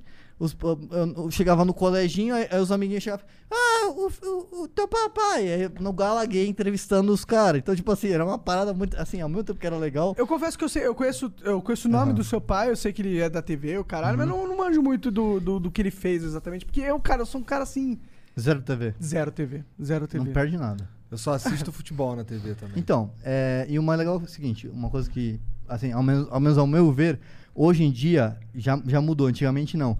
Mas eu sou muito mais reconhecido pelo que eu faço, já que é da calistenia, Do que por do ser drift, filho do. porque esse filho dele. Já aconteceu dos mole... de, de uma situação que foi muito engraçada, que meu pai tava no shopping comigo, e aí o moleque veio desesperado e tal, ele achando que ia fazer a foto com ele. E o moleque, eu não, esquitinha, não sei o que, caralho, velho, sou seu fã, porra da calistenia. Meu pai olhou pra mim e falou, caralho, moleque, parabéns. Ah, é, ó. Parabéns, entendeu? Então, assim, é legal. Acho que, acho que falta muito isso na, na molecada hoje em dia. A molecada tá muito acomodada. querer se destacar, né? Porra, não. Querer fazer um bagulho diferente. Nossa, eu então. eu fico revoltado quando eu vejo, porque assim, eu falo. Eu, eu, eu vejo que eu poderia ser essa pessoa, sabe? E assim, molecada, meu, ra... E se a galera tem um sonho, bicho, É, você vai tinha várias atrás, oportunidades de não, não correr Exato. atrás do seu, pa- da sua parada. Podia viver na sombra é da, do que teu pai construiu. A verdade exato, é essa, né? Exato, isso, isso, isso é uma, uma parada foda. E, mas eu falo muito isso, cara. E eu- o aprendizado, eu acho que é muito importante, depende muito da pessoa, mas. Cara, o YouTube e o Google, bicho, não tem nada que vai te ensinar mais que isso. Você- pô, hoje em dia, se você quiser. Como abrir uma. Certeza que deve ter no YouTube. Como abrir uma tampa numa garrafa, vai ter lá. Ah, certeza. Como montar um E- sistema. E vai ter view pra caralho esse de abrir a tampa. Porra, não, não tem, assim, então assim, eu acho que acho que é muito disso, eu acho que é, hoje em dia você não, você não cresce se você não quiser, cara, você tem, assim, lógico, né, tem gente que vai ter mais dificuldade, vai vir, por exemplo, pô, eu não tenho o que reclamar, assim, ao mesmo tempo que eu não tive é, os- as melhores coisas quando eu fiz o melhor carro e tal, Sim. eu também... é, Você teve oportunidades mais do que a eu maioria. não- nunca passei eu necessidade.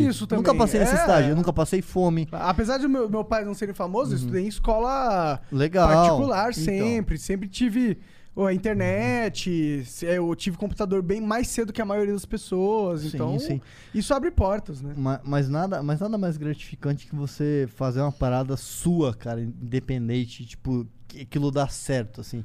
Porra, eu tenho 28 anos e eu, e eu vejo, cara, o tanto de coisa que eu fiz e o tanto de coisa que eu quero fazer. E, e essa vontade que eu acho que falta, né? Também o cenário, por exemplo, hoje em dia, é, a calistenia, né? É, fechou as academias. E eu vi uma puta oportunidade de ter um negócio ali. O que, que eu Com fiz? certeza. O curso online de calistenia. Caralho, tá Caralho. chovendo bagaceiro. Então, assim, eu tive, vi a oportunidade de, de, de fazer uma grana, então eu lancei um curso online de calistenia. E, cara, deu super certo, porque tá todo mundo sem poder ir pra academia. Faz sentido. E Fechou a as calistenia é academia. super acessível. E é sentido- super acessível. Exatamente. Ô, A galera que tá assistindo o podcast pode estar treinando agora, por Exato, pode estar treinando, ouvindo e. exemplo. Bora, bora, chama- fazer flexão agora, ó. Desafio pra quem tá assistindo o Faz podcast. duas aí. 10 flexões. 10, 10, vai, para de ser preguiçoso, levanta a bunda do sofá e vamos fazer 10, 10 flexões, vai. Um, Um. dois, vai. Pode, mas faz aí. Eu só não faço porque meu ombro tá fudido, mano. Eu E- caí de, de monociclo, eu acho que eu rompi um ligamento Monociclo? do ombro, é. Você oh, viu um vídeo de um cara caindo, Eu vi coitado. também, de, com é- Eu segurando até, cerveja. a- né? até no, no começo tinha feito uma, um videozinho brincadeira. Uhum. E aí um amigo meu mandou, o Nilson mandou pra mim, falando que, pô, o cara tinha se machucado. Eu falei, caralho, eu tirei, tirei do ar a brincadeira e falei, caramba, o cara se machucou feio. É, ele foi pro UTI, ele É. quebrou o nariz, Pô, rachou mas o sem crânio. capacete, falar pra você, velho. É, ele vacilou. A verdade é essa, ele foi um puta vacilão ali. Ele sabe disso também, Uhum, né? Mas Porque é um ele, ele, ele sabe por que ele vacilou? Ele vacilou porque o monociclo ele tem um sistema que se você é forçar muito ele, ele dá um shutdown pra proteger o motor. Aí é foda. E ele forçou. Tá? Tanto que você vê lá ali no vídeo dele que ele cai do nada. Ele do, desliga, né? do nada, tipo, nada aconteceu. Ele não, ele não passou por uma pedra ou algo do tipo. Do nada parou de funcionar a parada. Uhum, uhum. Foi porque ele tava acelerando demais. Tava um momento que ele tava ali. Tava. Tava, tava se achando pra caralho. Musiquinha, cervejinha, ah, de repente, pá, viu, viu o concreto. É, essa é a parada, né? É. tudo. O monociclo é tudo que chega a 80 por hora é uma arma, né, É. mano? Que pode matar você. É verdade. E, mas é isso, e assim, é, além, além disso, cara, também, hoje em dia, por exemplo, eu trabalho muito com Instagram, né, com rede social. Então, pra mim, virou uma hoje é uma ferramenta de trabalho. Não, Claro. sei, não sei pra você se é Quantos seguidores coisa. você tem lá no Eu Instagram? tenho c- 114 mil Pô, seguidores. bastante, cara. É, Qual que é o Instagram mesmo? É Luiz O Mesquita. O Luiz. Luiz com Z, ou de Otávio Mesquita. Luiz O Mesquita. Luiz Otávio Mesquita, joga no Instagram aí que vai ter. Tu pira de Ah. ser Júnior? É Júnior? Você é Júnior ou seu pai é Luiz, não? Não, meu pai é, o- Ota- é o, o nome Otávio completo Mesquita. dele é Otávio Zanetti Mesquita, né? Entendi. Otávio Mesquita. Otávio é sobrenome? Ou é não, segundo não, nome? É o, o- Otávio é o primeiro, Zanetti é o, s- o sobrenome, Mesquita é o sobrenome. Eu sei que o nome dele fosse, sei lá. Igual os, os caras lá de dupla sertaneja, que tem um Ah, nome que nada tem a ver. nada tá a ver, não. Ué, que nem o Lima Duarte. O nome dele não tem nada a ver, tá ligado? É verdade, é, então, tem muita gente que é assim, né? Ou, só pega o sobrenome, né? É, é. É, não, isso é verdade. Mas o, o, o no- o nome dele é Otávio Zanetti Mesquita e o meu é Luiz Otávio Mesquita. entendeu? Entendi, entendi. Minha mãe go- gostava de Luiz Otávio e colocou um beijo, mãezinha, te amo. Cê- Luiz Otávio é um nome bem diferente. Só que quando a galera sempre fala com S, né? É normal, Luiz com S. Ninguém fala Luiz com Z, tipo, escreve Luiz com Ah, Z. entendi, entendi. É, é normal, é direto acontece isso. né? Hoje, hoje dois. como é- onde é que tu treina na, na, na Ah, legal. Então, é, normalmente eu te- tenho praças, a gente, o Calistenia Brasil, quando a gente viu que tinha uma, uma certa, um déficit ali da, de ter barra, a gente fez uma doação pro Parque do Ibirapuera. É, hoje em dia tem as barras verdes lá que a galera tem na calistenia, e aquelas barras verdes foi a gente que doou pro parque. Pra Ah, Quem, quem instalou? Quem instalou? Vocês? Ó, a gente colo- tem, Ah, é? tem foto minha cavocando buraco. Ah, fazendo- Então, vocês- como é que foi o processo? Tem que pedir Cara, permissão? um ano e meio pra, pra ter uma solicitação. Demorou um ano e meio pra ser aprovada uma doação de barra pra lá. Ah, que merda isso, né, Isso, mano? Dá uma e- ó- Isso me dá ódio, porque é mano. parque. E aí tem toda a questão ambiental. Ah, de pôr uma É, barra, vai se e, tipo, fuder, cara, uma mano. doação, de assim. Deus. E a- porque as É barras por, que tinham isso lá que, é era. por isso que o Brasil não funciona, de verdade. É, tipo, a gente tem um estado. Porque que tem não um fu- cara querendo doar barra E ele o não Estado. consegue- Se ele não consegue doar uma barra, imagine o que outras pessoas não conseguem fazer querendo É. fazer. Aí, aí tem, um, tem um negócio que é praça. A praça foi mais fácil. A gente colocou na Praça Horácio Sabino uma estaçãozinha de treino lá e, meu. o problema é parque. Parque é o problema. Entendi. Porque parque tem, uma, sei lá, um órgão lá que é mais burocrático a parada. Entendi. Então é um ano e meio pra conseguir uma. uma- Tudo que é burocrático é um pau no cu dessa parada. É, foda-se. Ah, mano, é. Vamos, gente- mano, eu acho que esse negócio do dá vontade de enfiar a barra lá e caguei. É, e aí, Zé, arranca é, aí, tira desconcreta aí. aí. é um ano e meio pra eles tirarem a Nada, barra, então só compensa. Capaz do outro dia tá fora a barra lá. É, só- pra, pra essas coisas pra, funciona. pra né? fuder os outros, eles são eficientes pra caralho. Aí vocês doaram, vocês doaram um monte de barra pra praça e pro parque. É. E tu treina nesses lugares. Nesses lugares, praça e parque. Normalmente Pô, pelo que você tá me falando aí, você precisa de uma barra e acabou. É isso? é muito simples. E assim, aí você vai ver, né?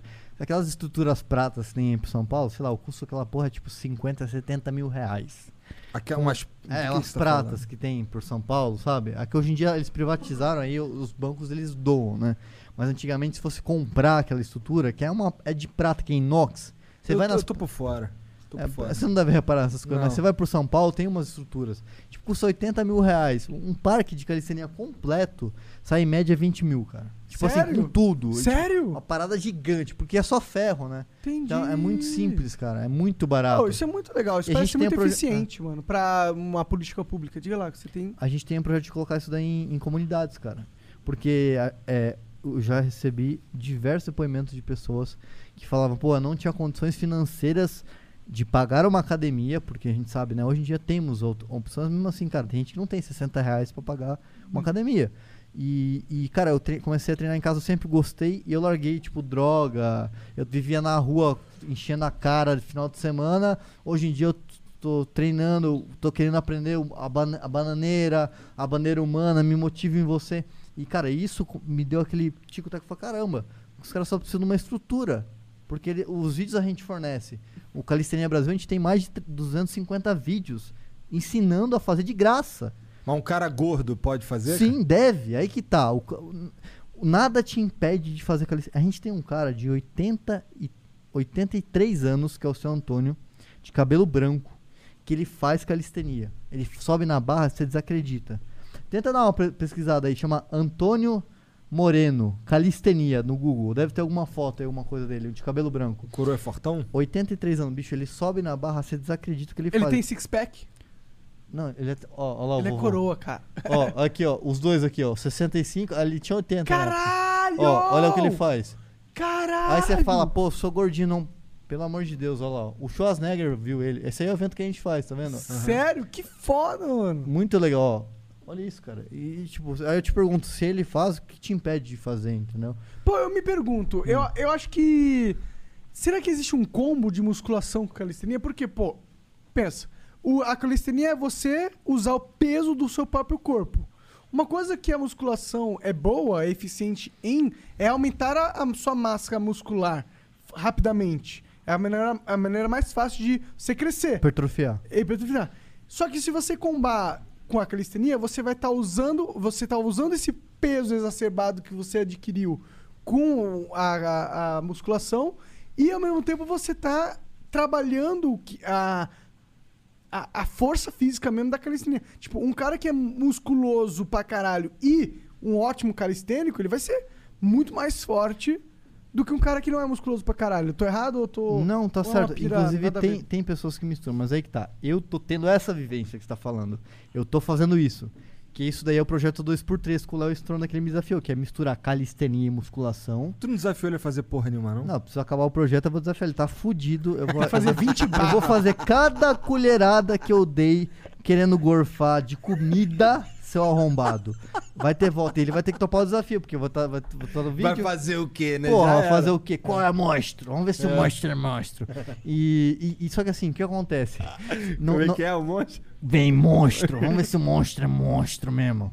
Porra nenhuma. Morreu pra fazer 5 barras, seu Não arrombado? fez nem 5 barras. Não, fez 15. Mas Ele ca- fez 15 barras. mas, é. Ô, Só que ele, tá aí que tá, ele começou a treinar calistenia. Ah. Ele gostou tanto da. Isso que foi da hora, ele gostou tanto da parada que ele começou a treinar, ele, ele se divertiu. E ele começou. Ele, toda vez que ele vinha fazer um vídeo comigo, passava, sei lá, cinco semanas, ele tava com mais fácil, fazendo o movimento mais fácil. Eu falo, você tá treinando escondido. Ele fala, treinava em casa e tal. Então, Legal. ficou legal isso, né? Tipo, e aí eu Ele leva comecei na sério, é musculação, é. né? Mas eu também tô levando muito a sério a musculação, cara. É, Dá pra ver, pô, É, você tá grandão. Exato, e, tipo, só que assim, aí que eu falo, acho que uma combinação legal seria metade e metade.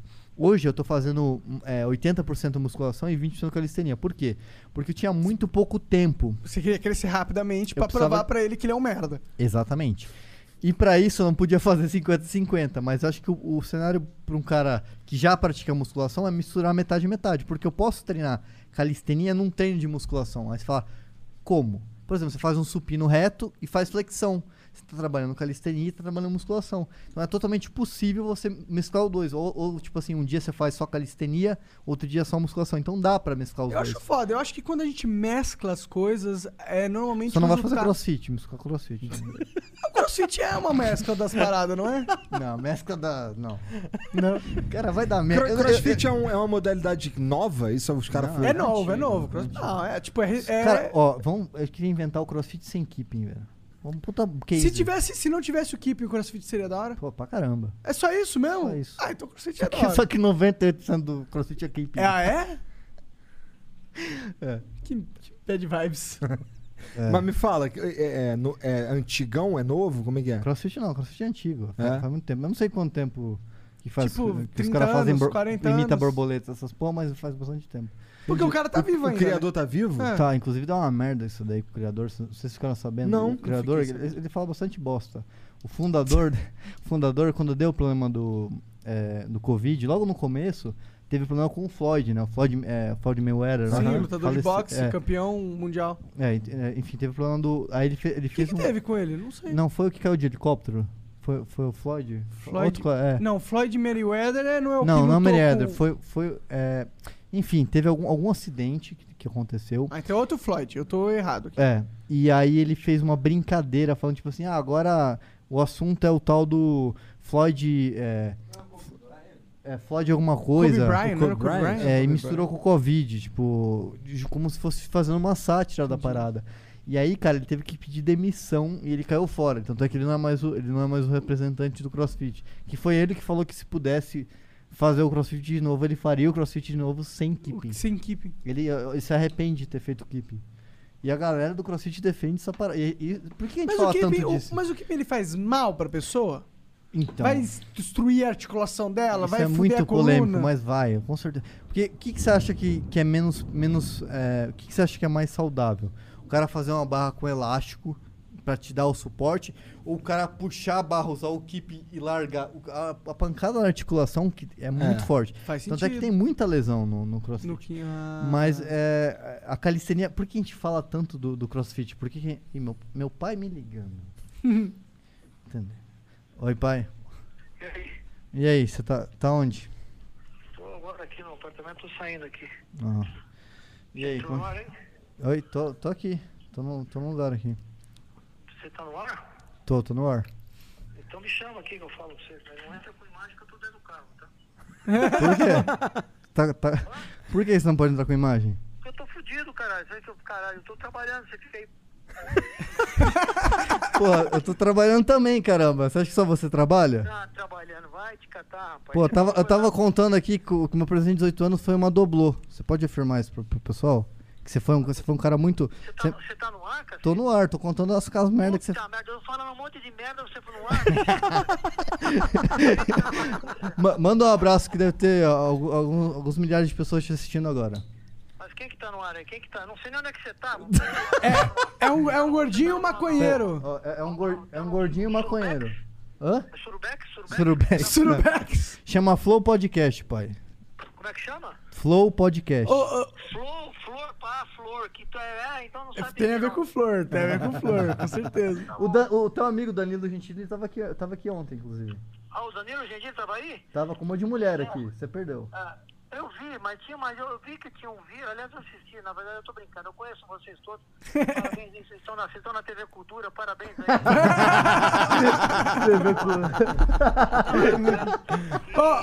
E eu fiquei feliz que vocês estão fazendo, eu eu, avisar o pessoal aí que o meu filho foi convidado pelo SBT pra fazer um programa lá chamado Chupa Tudo por Dinheiro. Vou entrando!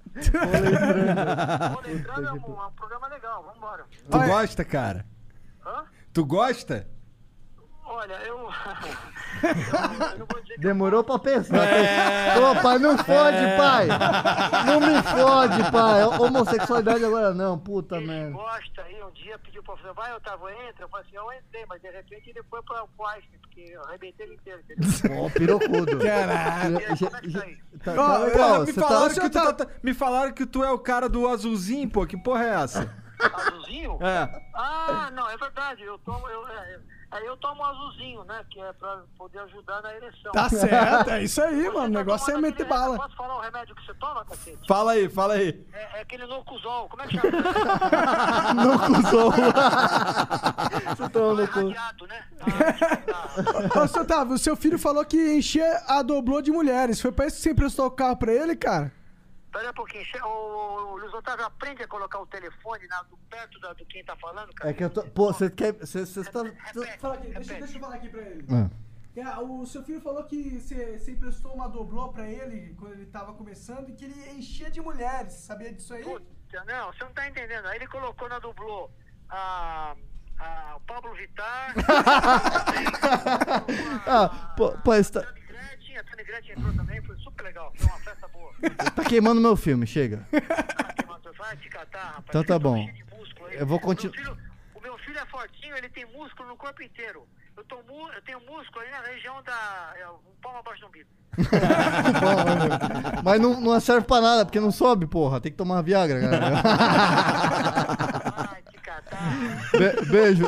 Hã? Peraí, deixa eu falar uma coisa. O meu filho, eu assumi ele quando eu conheci ele, É quando ele tinha 3 anos de idade. É verdade Ninguém- isso. Eu não sabia. Aí a mãe dele me entrou, entrou com processo para fazer exame de paternidade. Aí eu liguei para ela falei assim, querida, deixa eu te fazer uma pergunta.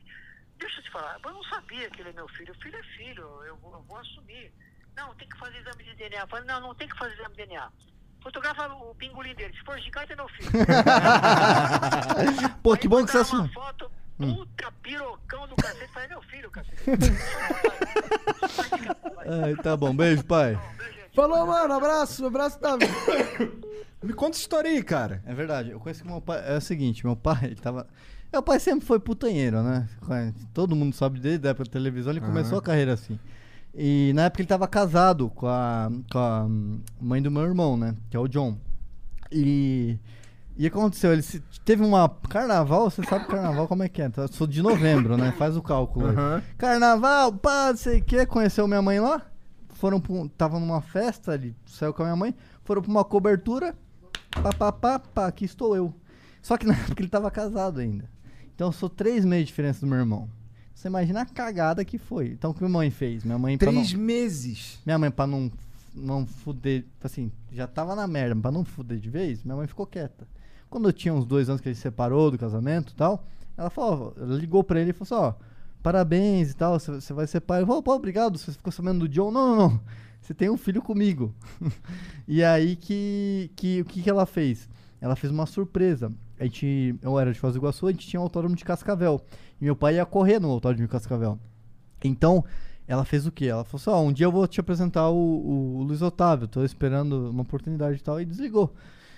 E aí fez o teste de DNA e tal, e deu positivo. Aí, ok, aprovou e tal. Aí, quando, quando ele tava em Cascavel correndo, minha mãe fez uma surpresa, me levou lá. Então, meu primeiro encontro com meu pai já foi numa pista de automobilismo. Acho que daí já vem o, gosto por carro. Chegou lá, minha mãe mandou anunciar no microfone, o diretor de provas. Atenção, Otávio Mesquita, o seu filho te encontra esperando aqui no box. Aí meu pai, pô, o John tá aqui, pô, que legal, o John tá aqui e tal.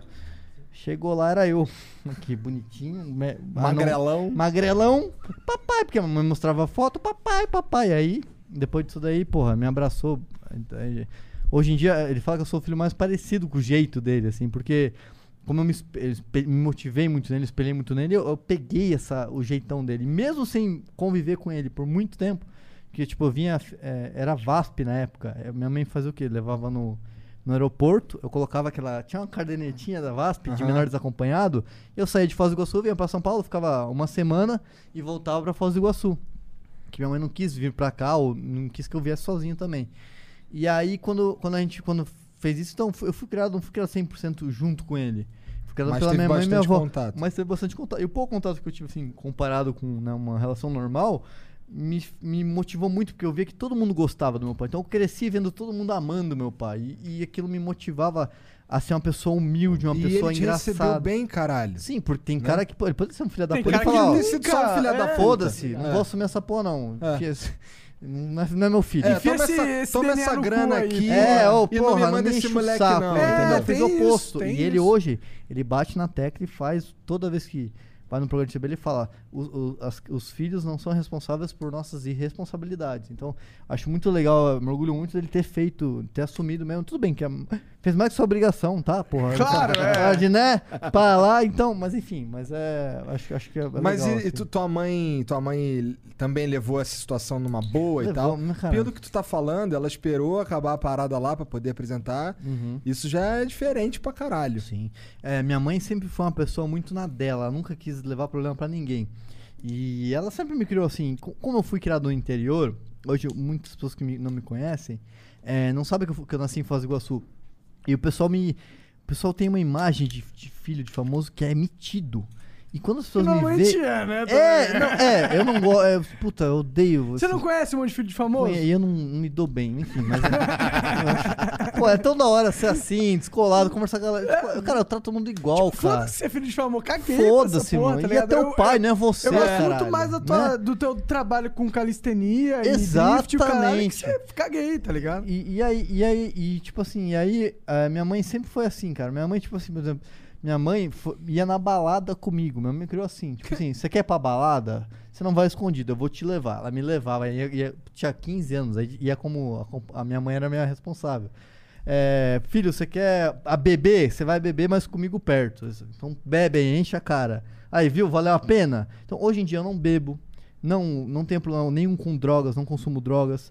Então, assim, esse, essa criação que ela deu, de- além de ter feito né, essa, não gentileza, mas ter ponderado com meu pai, ela me criou dessa forma. Como De- assim, gentileza com teu pai? Não, de ela não ponderado, ter, de não dela- ter tá ela poderia ter, ter atrapalhado a relação na época, falado, ligado, entendeu? Tipo, dar um problema. Não, você vai ter que É, assumir agora. É, entendi. Cara, ela viveu com o dinheiro dela, tipo, na época, Eu ela respeito trabalhou. isso. Ela, tipo, queria. Cara, o filho é teu, tá ligado? Sim. Então você tem uma responsabilidade por isso. Ela mas- avisou e ficou quieta. Foi assim, se virou, não pediu nada pro meu pai na época, só depois, quando passou o transtorno todo.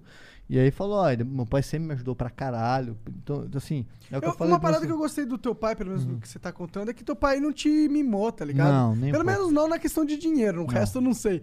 Mas é, o fato dele, tipo, falar, tipo, mano, você não tem dinheiro? Foda-se, vai morar com a tua avó, meu irmão. Exato, exato. ligado? É isso. exatamente. E é isso que eu falo. Hoje em dia, é, os pais têm que ter esse papel de mostrar o valor do dinheiro pros filhos. Cara, é o que eu mais vejo que as pessoas erram é isso. Tipo assim, dá, dá pra, pô, dá, dá pra moleque. Eu tenho grana mesmo, foda-se. E o moleque ele não tem a noção de quanto custa um joguinho de videogame.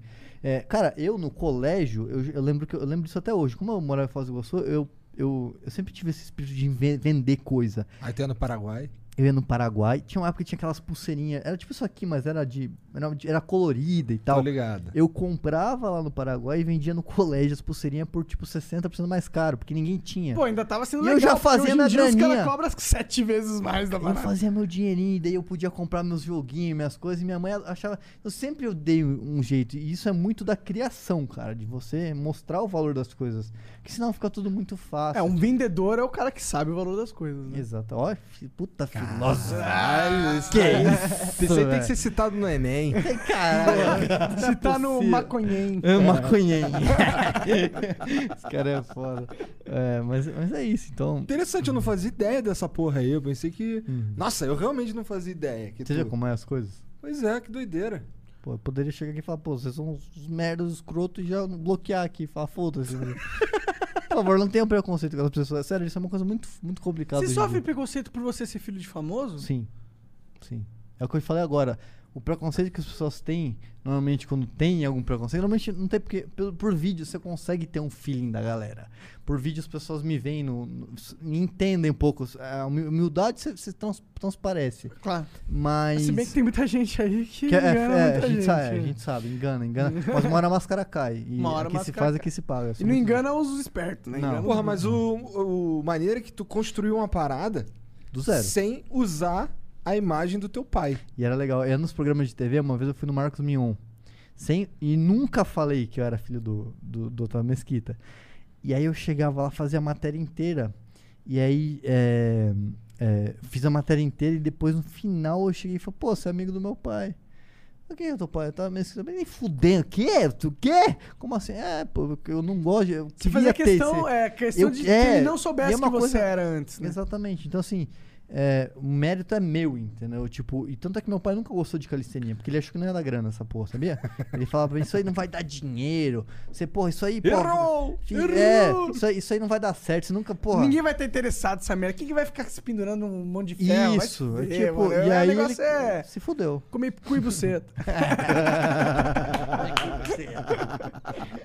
Do nada, mané. Cara, Cara, é por essa eu não esperava. Quem que falou isso mesmo? O Frota. O Frota, pô, grande Frota. Não. O Frota tinha que vir aí. O Fro, puta, bom convidado, Frota. Porra, tu gostou, né, cara? É. Porra. Tu gostou? Qual é? Tu gostou? Qual é? Não, é legal quando, quando às vezes eu imito a voz do meu pai, eu falo assim, boa noite, pessoal! Todo mundo, caralho, é igualzinho e tal, porque quem conhece sabe, tem, tem o bordão, né, do boa noite, pessoal! Funhenhento, não sei o que. A galera fala, "Meu, é igualzinho, até a voz é parecida, isso é do Quando caralho. tu vai Ah, apresentar tem o programa lá, vai fazer as Eu matérias, tu faço, ele. eu faço zoeira pra caralho. Eu Aí eu, uma eu também dou as ideias, né? Aí um- teve um programa que eu fiz, eu falei assim, ó, não me mostra. Só dá a iniciação. Aí eu entrei do nada e falei, poxa, que era meu pai, né? Mas não é sou eu não, mesquitinho aqui, não sei o quê. Então fica legal pra caramba essa, essa questão. E ó, você, por exemplo, outras coisas que são. Que, que às vezes as pessoas nem, nem ligam. Eu postei uma foto uma vez que eu fiz com uma, uma parada de mão com um carro de fundo, que meu pai tem um Fórmula 1. O que, que, é uma, É. o que, que é uma parada de mão? ba- Bananeira. Bananeira, porra pô. Caralho, aqui. você é realmente um gordo sedentário, Sou. mano. E muita gente que é meu fã Até não, o, sa o não teu sabe. vocabulário dele é gordo sedentário. É, meu vocabulário de gordo sedentário. Muita gente não sabe que é Ó, fã. me senti excluído, É. tá entendendo? Processo. Cancela o. Cara, eu tenho tetas, tamo junto. Cancela o relaxa, Monark. relaxa. É ver essa parada da teta Eu não aí. sou nenhum exemplo de, de fitness aqui, né? Mas Mas, fazer eu ganhei no braço de ferro dele e talvez eu ganhe de você também. Não sei que se é calistenia. Calistenia tem, tem Eu força mesmo, né? É, mas é técnica. velho. Técnica Só não vai também. quebrar a porra do braço fazendo um Pior que eu, ma- bagulho. eu- dizem que eu machuquei o Xandão. Caralho. Super Xandão, machuquei. Super. Xandão, não. É, mas ele ganhou, ele ganhou de mim, na de, de direita. Eu falei pro. Xandão tentar fazer calistenia. Eu mandei mensagem pra ele. Super Xandão tinha que fazer. Tá arregando. Ele, ele ia ganhar de mim no braço de ferro. Tá. Porque ele é muito maior do que eu, tá ligado? É, com certeza ele é mais forte. Mas tamanho não é documento, irmão. Confia. É, bom, se for debaixo da Tamanho não é cueca. documento. Pera aí, depende. É, isso é, isso é verdade. Vai, Cara, ó, Mais uma aí. Ó, as mulheres mais gostosas do planeta Terra, Ah. elas são é, penetradas por velhos ricos com pinto murcho, que tomam Viagra. Informação como tirada completamente do cu. né? É, estatísticas, é, como é que é? Instituto. Porra nenhuma. Anal Monarquês, Instituto, Instituto- Monarquês de Estatística tirado do ânus. Instituto Cu do Monark. Caralho. Mas, é, vamos Instituto fundar o Anos. Instituto Cu do Monark? Boa. E aí esse instituto, ele tem as, de- de- as seguintes É, Diretrizes. de- Minis- então, ministérios. ele Quais são os precisa- ministérios do cu do Monark? Então, o cu do Monark, ele é o instituto que regulamenta é, qual o nível da burrice que tu vai fazer. Essa é uma das paradas, Com certeza. né? Isso é fato, E o, e o outro, outro, outro, outra diretriz do cu do Monark é, é tirar dados do nada, assim, muito aleatórios. São dados que não são nem um pouco factíveis, são baseados em nada, mas todo mundo acredita que são verdade. E porque você fala que é verdade, é verdade. Sim, não, cara, cara, os Como é velhos. que é? As mulheres mais As, gostosas. go- as, as- pensa as mulheres mais gostosas do mundo, assim. Ó, a chance de uma mulher que, que é gostosa. eu Vou dar uma de vinheteiro aqui agora. Olha lá. A chance da mulher que é gostosa e simultaneamente é inteligente pra caralho e carismática pra caralho e o caralho e não sei o quê. A chance de ser esse combo é muito difícil. Um homem também, um homem que seja gostoso perante as mulheres e inteligente E e, rico. bem-sucedido, empreendedor e o caralho. É também muito difícil. Portanto, a, a probabilidade da mulher mais gostosa do mundo não ter essas outras qualidades é grande. Então, a probabilidade das, das mulheres mais gostosas do mundo usarem a sua gostosura em seu favor para se darem bem na vida também é grande. Portanto, a probabilidade de pessoas que têm um alto poder na sociedade estarem é, com mulheres que têm uma. Um alto apelo sexual? mas não têm um alto apelo produtivo necessariamente, é muito grande. Caralho. Quero ser sócio dessa porra desse instituto agora. Traz a documentação aí que eu quero assinar essa porra. Essa Entendeu? porra tem futuro. Tem futuro, porra. Já, já deu. Já, tem, já abre ação na bolsa. Abre ação na bolsa que isso é sucesso. O cara acabou de filosofar com o cu durante minutos. Minutos, E ah, a nossa. gente ficou ouvindo igual uns otários. Prestando atenção pra caralho. Tava aqui tentando. E o meu DDA tava aqui. Fala, sai desse. Não presta atenção. O DDA aqui, ó. Já tem volta. O DDA é foda, que você tá aqui falando com ele aqui, ó. E aí fica um teco aqui chamando. Pô, amanhã tem que fazer isso, tem que fazer aquilo. Você Quando fala, que "Não." você foi no médico e ele te falou que você tinha essa parada? Quando eu era moleque, quando eu era criança, você tomava aquela. É chamado Ritalina. Tô ligado. Rita- Tarja Aí, ah, preta. o Igor conhece uma pessoa que toma bastante. Porra, isso aí, você tarja pretaça. Isso aí você ficava puta bad total depois. E aí, assim, eu tratei muito tempo, mas depois eu vi que aquilo fazia mal. A Ritalina fazia mal. Desculpa, Ritalina. Aí hoje em dia tem o Concerta, O que tem te o dava- Venvance. Venvance, a galera toma muito Venvance. Que é um tipo de Italina mais tranquilo. Toma Venvance, molecada fica tomando Venvance com bebida pra ir pra balada. Ah, é? Caralho, Para mas é pra, pra fazer o quê? Que, Porque daí fica bêbado consciente. Não fica Sério? tão. É, ó, já, já dei a ideia aqui, ó. Ah, próximo Cara, flow. Não façam isso, mas me diga Próximo onde, flow. como que- Não, Venvance é um bagulho foda. Que galera interessante. toma. Cara, sabe qual assim, que é a minha pira com as drogas? Hum. É tipo, as existem substâncias que alteram o como a gente funciona. Eu acho que hoje em dia as pessoas produzem substâncias que alteram como a gente funciona, mas elas não têm escopo da de, do todo de como altera. Portanto, são drogas ruins. Mas eu acredito que no futuro eles vão existir drogas muito mais avançadas que elas vão alterar especificamente, controladamente, certos fatores da nossa química cerebral, tá ligado? Seria uma droga ou seria. oferecimento. Seria um, um- uma pílula, remédio. Será que é droga? Será que dá pra é- ficar droga? Mas a droga, cara, a, Vamos, a vamos fundo diferença... aqui. Será que é uma droga? Porque tecnicamente é uma coisa natural sua que vai ser estimulada ali. Sim, mas a diferença entre ah, uma aspirina e a cocaína é que, primeiro, o efeito é muito mais forte e, segundo, é que é proibido pelo Estado. É a única diferença. Você é a favor da legalização da cocaína, por É, exemplo? claro, Instituto claro. Cu do Monark. Todas as drogas. Todas as drogas. Todas as drogas. Chá de cogumelo, chá de Cara, fita. a droga é uma escolha pessoal. Sim, sim. Acima de 18 anos, todas as drogas devem ser legalizadas. Talvez ponha 25 anos. eu Acho que talvez 25 anos seja uma idade legal. Eu sei que é, é bastante, mas talvez as drogas elas são é, substâncias que podem, igual uma arma, entendeu?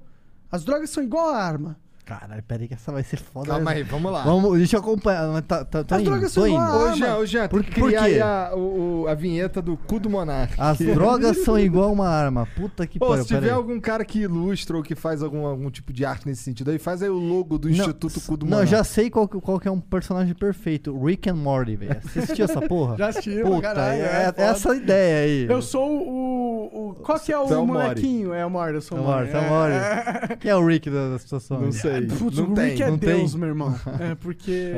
Esse desenho é muito bom, Sim. velho. Eu sou Mori de outra dimensão, um pouquinho menos Você boa. também é o Mori, na Eu real. sei, um é. pouquinho menos louco, eu Todo acho. mundo tem, um, acho que um Mori dentro de você. assim, um Com pouquinho. certeza, o Mori, na verdade, ele é a representação de todo mundo. É verdade. Mas, voltando. Ih, fudeu. Agora ele vai filosofar. Não, né? mas deu pra entender o que eu quis dizer. Não, entendi. É, agora, a questão das drogas é o seguinte: a arma, o que, que ela é? Uma ferramenta, não é?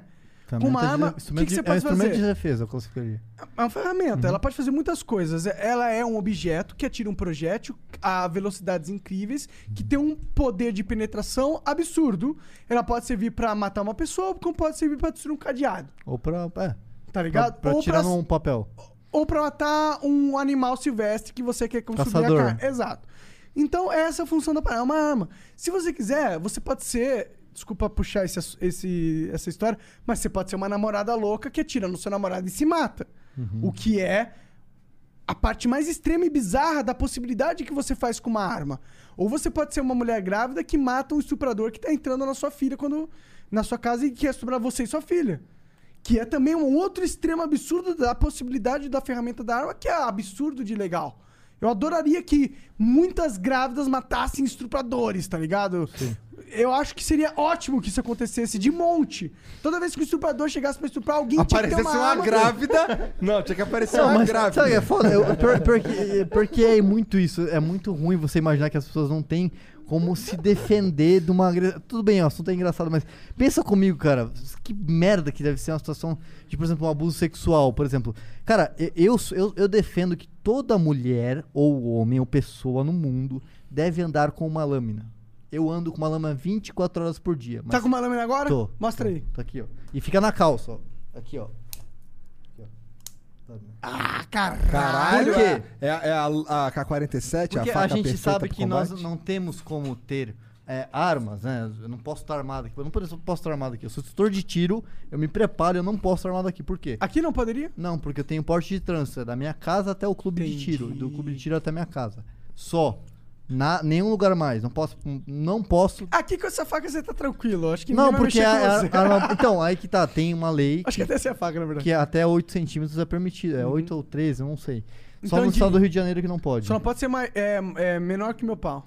Quer dizer, ah, desculpa, eu não Ih, consegui fazer a piada 13 certa. Meu centímetros? pau é pequeno, esse Ixi, era o negócio. Maria, Mas acabou nem é de tão admitir. pequeno, é Admitiu normal. que tem pau pequeno. Tá bom, tem um pau pequeno. Mas enfim, é, eu acho que sim, ou um spray de pimenta, por exemplo. Acho que toda mulher tem que ter um spray de pimenta na bolsa. De defesa Cara, eu pessoal, queria que cara. toda mulher tivesse uma Magnum na bolsa. De, pes- eu, pessoalmente, eu queria que a minha, Não sei, é que a minha namorada é meio brava. Se ela trein- treinasse, tá ligado? E se tornasse uma pessoa mais. ahn, com- mais. Você deixaria a tua, tua namorada ter uma arma, por exemplo? Agora não. por quê? Porque ela, fica, ela é meio brava, tá ligado? Entendi. E ela pode fazer uma merda Entendi. contra mim. Mas se ela Vai fizer... que, tipo, eu tô apresentando meu programa. Você tem faca em casa? E vem umas, umas, umas advogadas malucas. Você tem faca Ah, em todo casa? mundo tem faca em casa. Pode ser instrumento também. Aqui a Já arma é mais, é mais fácil. Não é mais fácil. É mais fácil. Você acha, mas no, no- no- na extrema nervosismo da pessoa, aí que eu falo. Não importa o que, o problema é a situação da pessoa, é isso que a galera entende. Se ela tá decidida, ela vai te envenenar, ela vai te dar uma facada. E eu tenho muito mais medo de tomar uma facada que um tiro.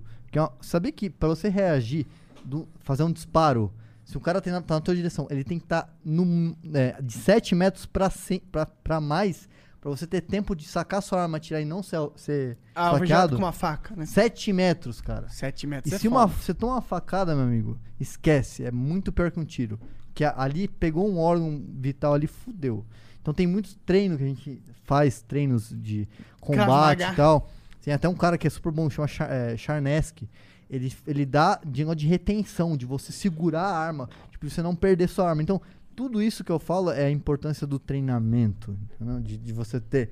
Por exemplo, eu não confio quando vai uma namoradinha em casa, uma menininha, eu guardo, eu, escondo minha arma. Claro, é. me gabando e tal, porque eu não sei qual a intenção Isso é da coisa menina. de moleque, Isso né? é coisa de. Entendeu? Então são, são pensamentos. Tem cara que acha da hora. Chega pra menina e fala, porra, tem uma arma aqui, ó. Então, quando o cara tem que mostrar a arma dele É pra porque se a pistola não funciona. É, porque a pistola ou é pequena ou não funciona, né, mano? Você entendeu? Tipo assim, é muito da. E não funcionar não é subir, tá ligado? É. Necessariamente. É não saber usar a parada, Também, né? pô. Porque, né?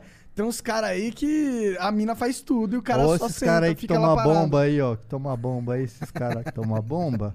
E aí. Tem uns caras que tem nojinho de chupar a mina. Puta, isso. Cara, isso, homem que não chupa buceta, pelo amor Isso de é Deus. doideira, velho. né, cara? Cara, como, é que pode, existir não um gostar desse? de chupar uma buceta, bicho? Não sei, cara. É, tem algo errado. É algo errado não está certo. O cara que não chupa uma buceta, velho. O cara que não É, chupa é uma do, buceta. do tipo, você O gosta que, que quando tu a mina acha, chupa... Pedrão? Pedrão, fala aí. Fala aí. Acho legal. É. Entendi. Quer praticar mais, digamos, né? E tem que saber chupar a buceta, porque não é igual ter instrumento eu, cara, língua eu, e não saber usar. Sabe que eu fico preocupado com isso, mano? É, exato. Os caras é. que acham que velocidade é, é tudo. É. Tutorial de como chupar uma buceta no flow. É, tipo, é. Não, cara, eu, confesso que eu, eu não devo ser o melhor chupador de buceta do planeta Terra, cara. Humilde humilde, gostei da eu não, humildade. eu não posso dizer que. Mas, Mas mas, tá eu ali. também não sou um noob. Ó. Tá ligado? É, é tipo prata, não é prata, tá ali pra águia. É, é, águia. estamos subindo ali, estamos no, no ranking competitivo da Entendi. parada, tá ligado? De- de- É, tem que ser, né? Porque o resto não compete. uma, uma boa ideia, né? Ter um, ter um campeonato de. o que tá acontecendo aqui, cara? Não sei, por que a gente tá nesse assunto de. Como Porque eu que a tô gente bebendo, chegou no é assunto porque de eu tô buceta, bebendo. tipo a buceta? Sei que lá. chegou nesse assunto? Não sei. Porque eu não tô bêbado, eu tô falando merda pra É caralho. porque o Monark vai levando a Ô, porra Monark, do você assunto. você é um desgraçado, você tá me levando pra um caminho O sem cara já bebeu mano. duas garrafas de, de hidromel. Não, caralho, tô, ó, a primeira que essa aqui tava na metade quando comecei. Essa Pô, aqui deve nem ser- acabou ainda. Eu queria muito ver você loucão. Ô, você assim, quer experimentar um pouco? Você não bebe, né? Você é Não, vou saúde. beber, vou, porque eu não sou. Um também pouquinho, cuzão, um assim. pouquinho. Dá Só um essa pouquinho. porra aí. Toma aqui, Esse ó. copo tá. Bora, tá vai encher a cara aqui. Desculpa aí, fãs. Dá estrondo, desculpa. Não, só um pouquinho, só um pouquinho. Só um Não, só um pouquinho. pouquinho, só pra dar um. Isso aí é só pra, só pra provar mesmo. É, não, é tão, na, na real é um pouco forte, é 14%. É bem forte. É bom. Cara, parece vinho essa porra, o suco de uva. É um vinho, é um vinho, é um vinho de mel, cara. dessa merda. Uva é da hora, mel Olha, é da estou... hora. daqui dois dias. O Mesquita virou alcoólatra? Obrigado aí pelo podcast. Pois é, Mas é aí, bom. aí daqui dois meses ele gordão, com barrigão, né? É. Hidromel, galera. Acabei o projeto, agora comecei o projeto Hidromel. Hidromel. Porra. Não, dá, tudo dá certo na internet hoje em Dá, dia, né? porra. Basta você focar. Aquilo que tu falou, né, mano? Foco. Foco e, e- e- e persistência e saber que é possível e acreditar, né? Pois é, isso é uma parada que, pô, nessa conversa eu passei a entender sobre você que eu gosto disso.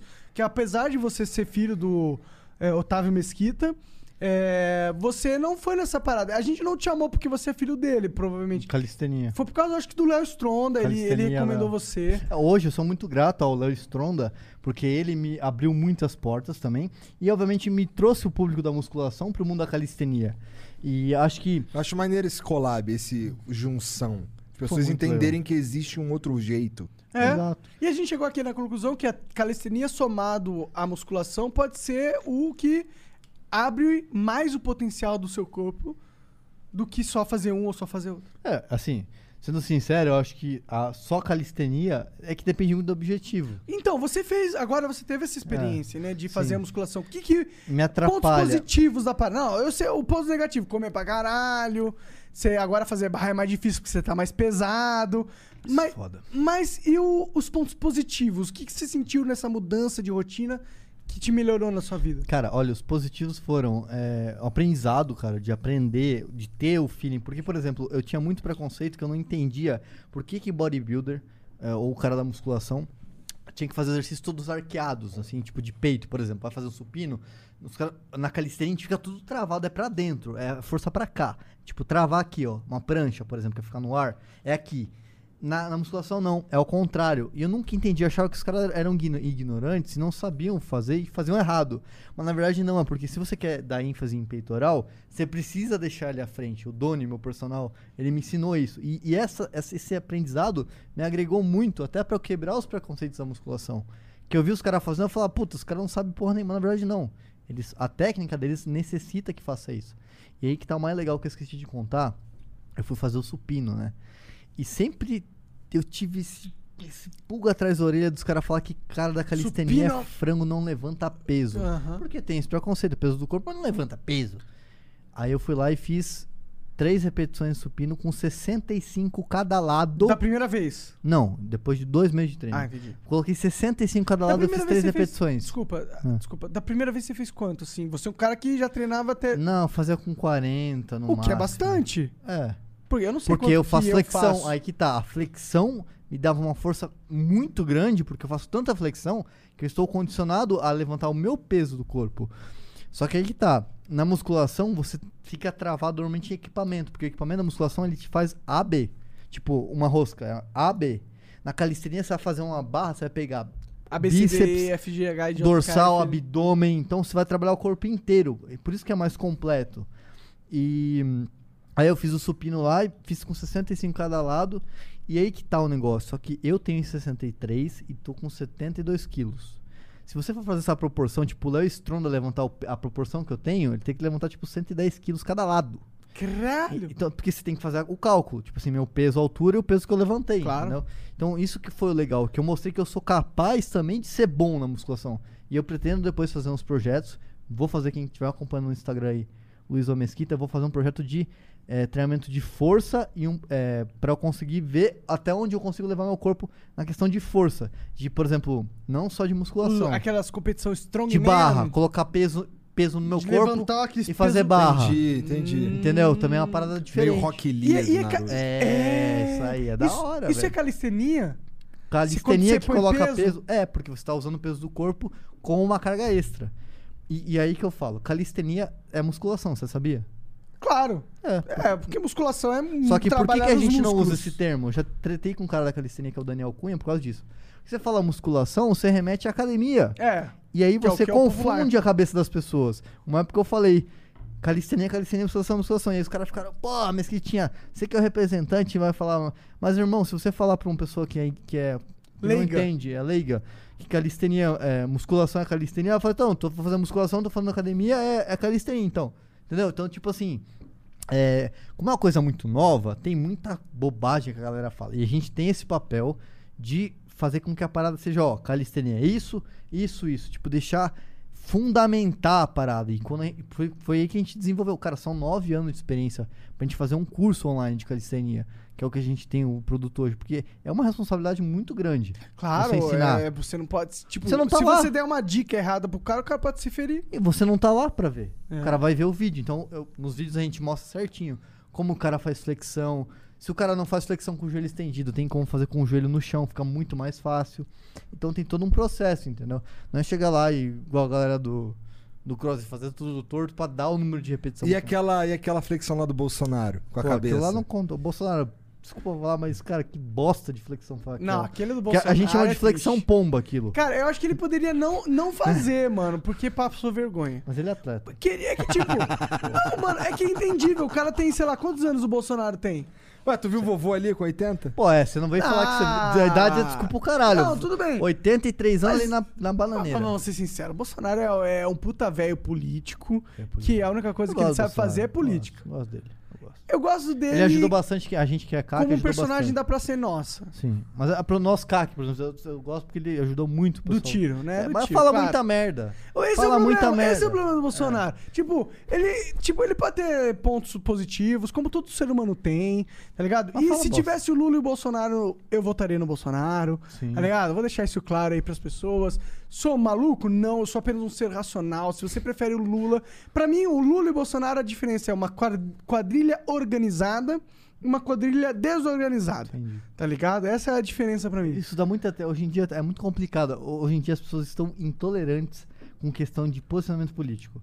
Tem um amigo meu que ele é. Os caras ficam de mal. Ele é rei do aqui. Tinder. É o meu melhor amigo, é o Rodrigo Romano. Ele adora o Tinder. Ô, Rodrigo, tamo junto. Tô te fudendo aqui, mas é. é Rodrigo, eu nóis. vou te apresentar o Instagram. Não, deixa eu Quem falar. manja mesmo da parada tá lá. E aí, ele, ele me comentou comigo esses dias, cara, tem umas meninas que, tipo assim, você tá trocando ideia e tal, e aí começam os assuntos. E, cara, você não consegue ter um diálogo normal com a menina porque é tão extremo a, questão de política, a menina começa a falar assim. Não, porque não sei. Porque ele é, ele é- ele é atirador, então ele convida a menina às vezes pra ir um estudo de tiro, pô, conhecer e tal. Vamos Que é o universo tal. dele. É, eu não gosto de arma, porque é, Arma arma, mata. arma mata e, e as, a- as vítimas da sociedade, bandido não sei o que, não sei o que. E como é que você vai ter uma conversa com uma, com uma pessoa que tem esse pensamento que é vítima da Raso, sociedade? né? É um pensamento raso. Não sei o que vocês pensam sobre isso, mas não, não existe isso de vítima da sociedade, cara. Desculpa, mas se tem tanta gente que dá certo. calma. cara. Existe vítima da sociedade, sim. Pensa num cara que, tipo, uma- pensa numa menina que aos, sei lá, sete anos de idade era estuprada pelo padrasto. padrasto. Era Hum. uma vítima da sociedade. Ah, não, sim, mas digo assim, de roubar, de roubo. Ah, sim. Eu acho que se você escolher o caminho do crime, eu tenho um fraco. Mas é uma escolha merda. sua, você não acha? Não é porque. É uma escolha sua. Você Ou poderia você acha que ser o só Estado, pobre. o Estado te deu a oportunidade de, tipo, ah, de ser. Não, o ser- Estado, o Estado não faz porra nenhuma. Então, mas você acha que é por isso que, que você deve roubar? Entendeu? É não, sentido. não acho. Eu acho que todo Sim, mundo exato. que rouba é um bando de filha da puta e, e o mal que o universo trouxer pra ele é bem feito. É isso. Caralho. É, isso que- Instituto Escudo Monarca. Reflexão profunda. Vamos ler uns beats? Bora. Que é as paradas que os moleques mandam aqui pra gente. Bora. Então vamos fazer uma pausa aí de uns 3 minutinhos, só pra gente dar uma mijada lá. Preciso dar uma mijada aqui. Que E já a gente desceu. já volta. Vou contar até Desceu? 3. Um, Desceu dois, o três. hidromel?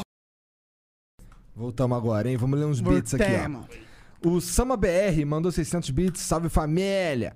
Eu tô, eu, eu tô penso como Gentile. Eu tô lendo exatamente o que ele escreveu. É o também, provavelmente, que corrigiu. Tá, eu também penso como Gentile e ainda queria adicionar aqui: valor de curso mais licença mais arma deve ser a partir dos 8 mil reais. Confere, Mesquitinha.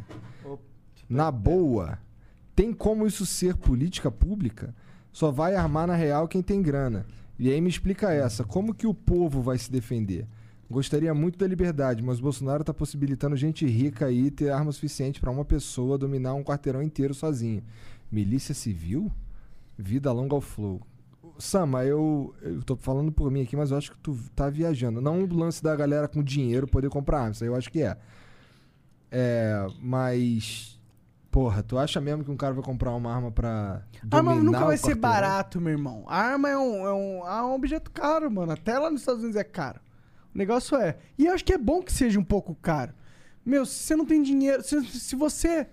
Não, puta, na verdade, não sei. É foda. Se você não tem condições juntar lá 8 mil reais pra ter uma arma, talvez. É, você não precisa ter uma arma, tá ligado? Bom, vamos lá. Pensa o seguinte, vamos pensar o talvez seguinte. você não possa ter uma Então arma. quer dizer que eu não posso ter um carro da hora, um carro caro, porque a maioria da população brasileira anda de ônibus. Tipo assim, não, cara. O pensamento é o seguinte: a minha arma protege você e a sua arma me protege. A gente cria um ciclo de proteção, que é assim nos Estados Unidos. O que acontece? O Bolsonaro, recentemente, apesar de a gente falou aqui que ele fala muita Aham. merda, ele fez a, ele, ele eh, sancionou a lei de reduzir o imposto de importação em 20% de revólveres e pistolas.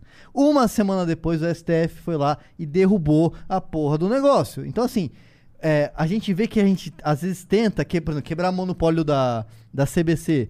Bolsonaro tá tentando fazer isso, tá tentando fazer com que as pessoas possam importar. Ele é criticado, ele é crucificado porque ele tá deixando com que a mais armas entrem no país. E aí o Instituto Sou da Paz fala aquelas bobagens todas que mais armas aí tem venda de arma ilegal. raspa- Cara, não é esse o problema. Ele tenta fazer, a o país tenta de- deixar mais barato, mais acessível. Tem arma que você compra por 3 mil reais. Ah, é? A arma da Taurus é 3 mil reais, 4 mil reais. Uma o quê? Uma arma, uma arma da Taurus, que é uma, Uma empresa nacional. Taurus. É, é. conheço a Taurus. Então, é a mais famosa. É, é, é assim, não é barato, é óbvio que não é barato, mas. Mas não pode ser barato, po- não é por Nada isso é que vai- Uma faca não é barata, porra. Exa- não é um isso carro que vai. não é barato. Exato. Nada é barato. Não é isso que vai, vai. Tipo assim, não é por isso que você vai deixar ou impedir que a pessoa que tem o poder aquisitivo tenha uma arma pra se defender ou te defender. É, se a arma for muito importante pra você, você consegue juntar 3 mil reais. Sim, e, é muito daquilo que eu falei. Eu tinha 16, é, tipo, 12 anos, eu tinha um PC de 3 mil reais naquela época. E se você não tem condições, você conta com o Estado. Só que é o que eu falo. Você vai contar com o Estado, quanto tempo vai demorar pra uma viatura chegar até a sua casa, caso você consiga falar com a polícia?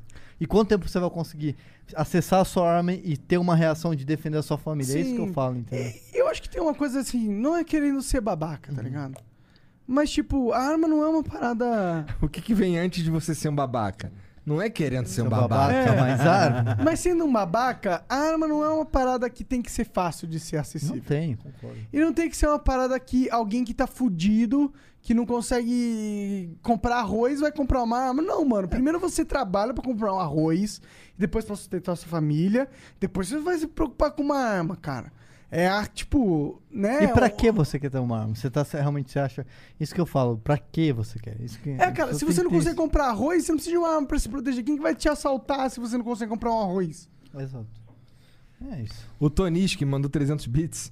Existe falta de preparo na maioria dos marginais. Isso não evita deles cometerem crimes e abusarem de pessoas que não possuem armas.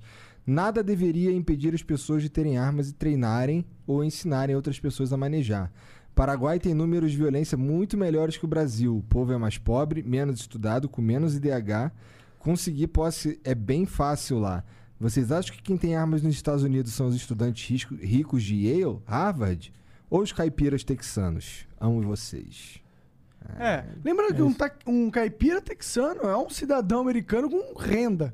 Tá ligado? É, Com- comparar. E lá o custo da arma é muito mais barato. né? Exato, né? E lá o, a, toda a economia é muito mais acessível. Tipo, lá ter iPhone é tipo qualquer um tem iPhone. E a cultura de ter arma. A cultura americana é, É. do, do, né, do, do Vem de poder- 500 vou defender, é. você invadir meu terreno, você vai tomar tiro, entendeu? E, aí, Porque- e a lei protege o cara. E funciona. É exatamente o que eu falo. E é, o- é que eu falo pra muitas pessoas.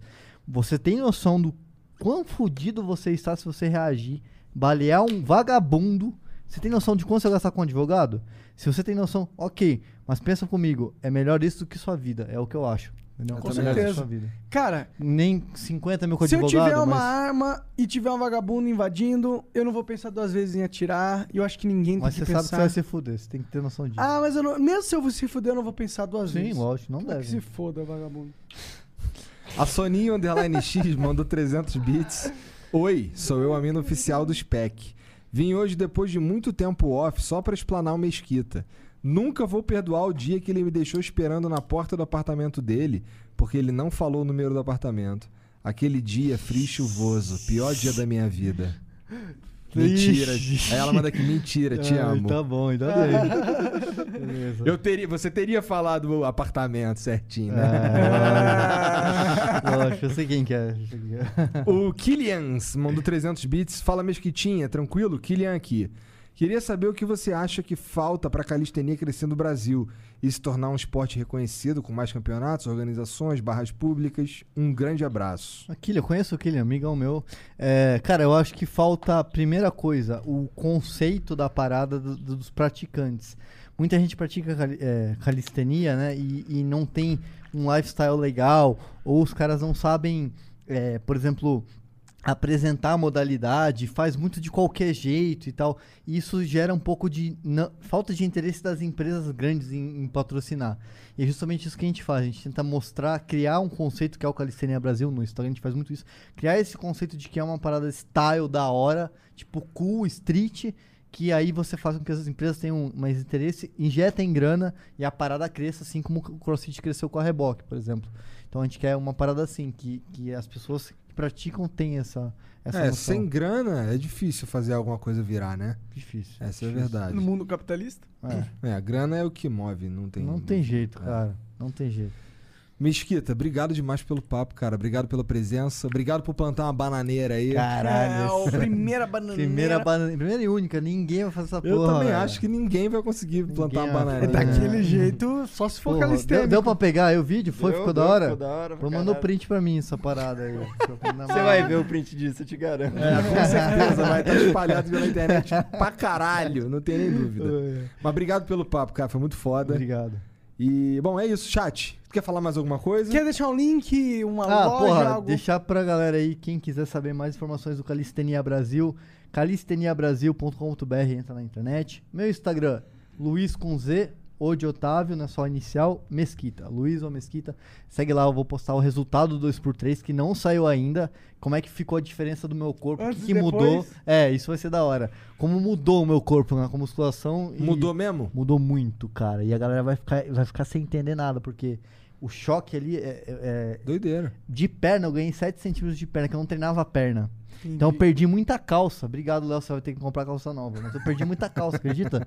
Que não serve mais, cara, porque hipertrofiou a perna. Porque ficou com uma pernona grossa. É, mas é bom. Se mas é andasse monociclo, ia ficar também. Porra, é da, da perna não? Pior que dá, cara, quando você acelera. Só não Se você andar devagarzinho, não até dá. agora. Que, rapaz? Pega Ó, aqui. Ih, cara, Pega olha. aqui. Ó, ó o bife, bateu o bife ali. Caralho. Caralho. Não, mas é isso, quem quiser saber mais informações de calistenia, é só acessar lá, tem tudo na internet. A gente tem o canal no YouTube do Calistenia Brasil, com vídeos de graça, cara. Se você quiser começar agora a treinar. Mas tem um curso também. Tem o curso online pra quem quiser um direcionamento mais específico, né? Tipo, a gente- passo a passo. Tipo, o que eu treino? Um ano de, de curso, é. É um ano de curso, então é da hora. Mas esse curso abre só às Só vezes. abre às vezes, é. Então tem que ficar ligado no site do Calistenia Brasil, que daí a gente libera, fica cinco dias lá aberto e fecha de novo. Entendi. Normalmente a gente faz, faz dessa forma. Tem plano pra abrir? É, jan- é janeiro ou fevereiro. É. É, Legal. então, spoiler pra vocês. Aí, ó. E semana que vem, Leozão vem pra São Paulo, a gente vai fazer a revelação do shape. Da E hora. o que você acha que eu devo fa- fazer desafio pra ele, hein? Cara, eu acho. ele. É, Não faço dá ideia, uma pô. Eu ideia. sou 30 gordo, barra. cara. Não, barra, porra, barra é. Fudeu, ele tá Mamão fudido. com açúcar. É mamão com açúcar? Ah, para. É. 30, qual que é o Pô, máximo irmão, que você fez? noção 30, né? Foi 30 tanto que eu comi, velho. Tem que descontar toda essa raiva Deixa das caganeiras de acordar meia-noite e meia pra tomar mano. hipercalórico. Parece um. Parece que o demônio vomitou naquela Faz ele porra. fazer 10 flexões de braço plantando bananeira. Porra, boa ideia. E- Ele só não vai conseguir, né? É. Já estão duvidando do seu potencial. Já começa a treinar agora. Ele deve tá vendo essa porra. Já começa a treinar agora, viu? E acho que é isso, meu. Agradecer aí você de novo pelo convite. Obrigado Nóis. pelo papo. Foi diferente, foi legal pra caramba. E é isso. Esse, é- esse sou eu, não mudo. Vamos marcar da gente lá dar uns tiros. E tá, tá convidado. O pessoal te mandou mensagem que já, já falou assim, pô, chamar os caras aí. Ah, é? Demorou. hoje, Maneiro, maneiro. semana que vem, quando vocês quiserem. Vamos fazer. Vamos esperar a mão do. Monark ficar boa, porque a gente apostou aqui 5 pau. E eu tô. É, dá cinco uns, pau. uns duas semanas aí que fica bom. Mano, cinco pau é maconha pra caralho a menos na tua vida, você tá ligado? É, né? metade da maconha que eu consumo no mês. Então você tá- já pensa bem. já treina em casa, Monark. Demorou. Já É isso, chat. Valeu, um beijo pra vocês. Boa noite. Tchau, tchau.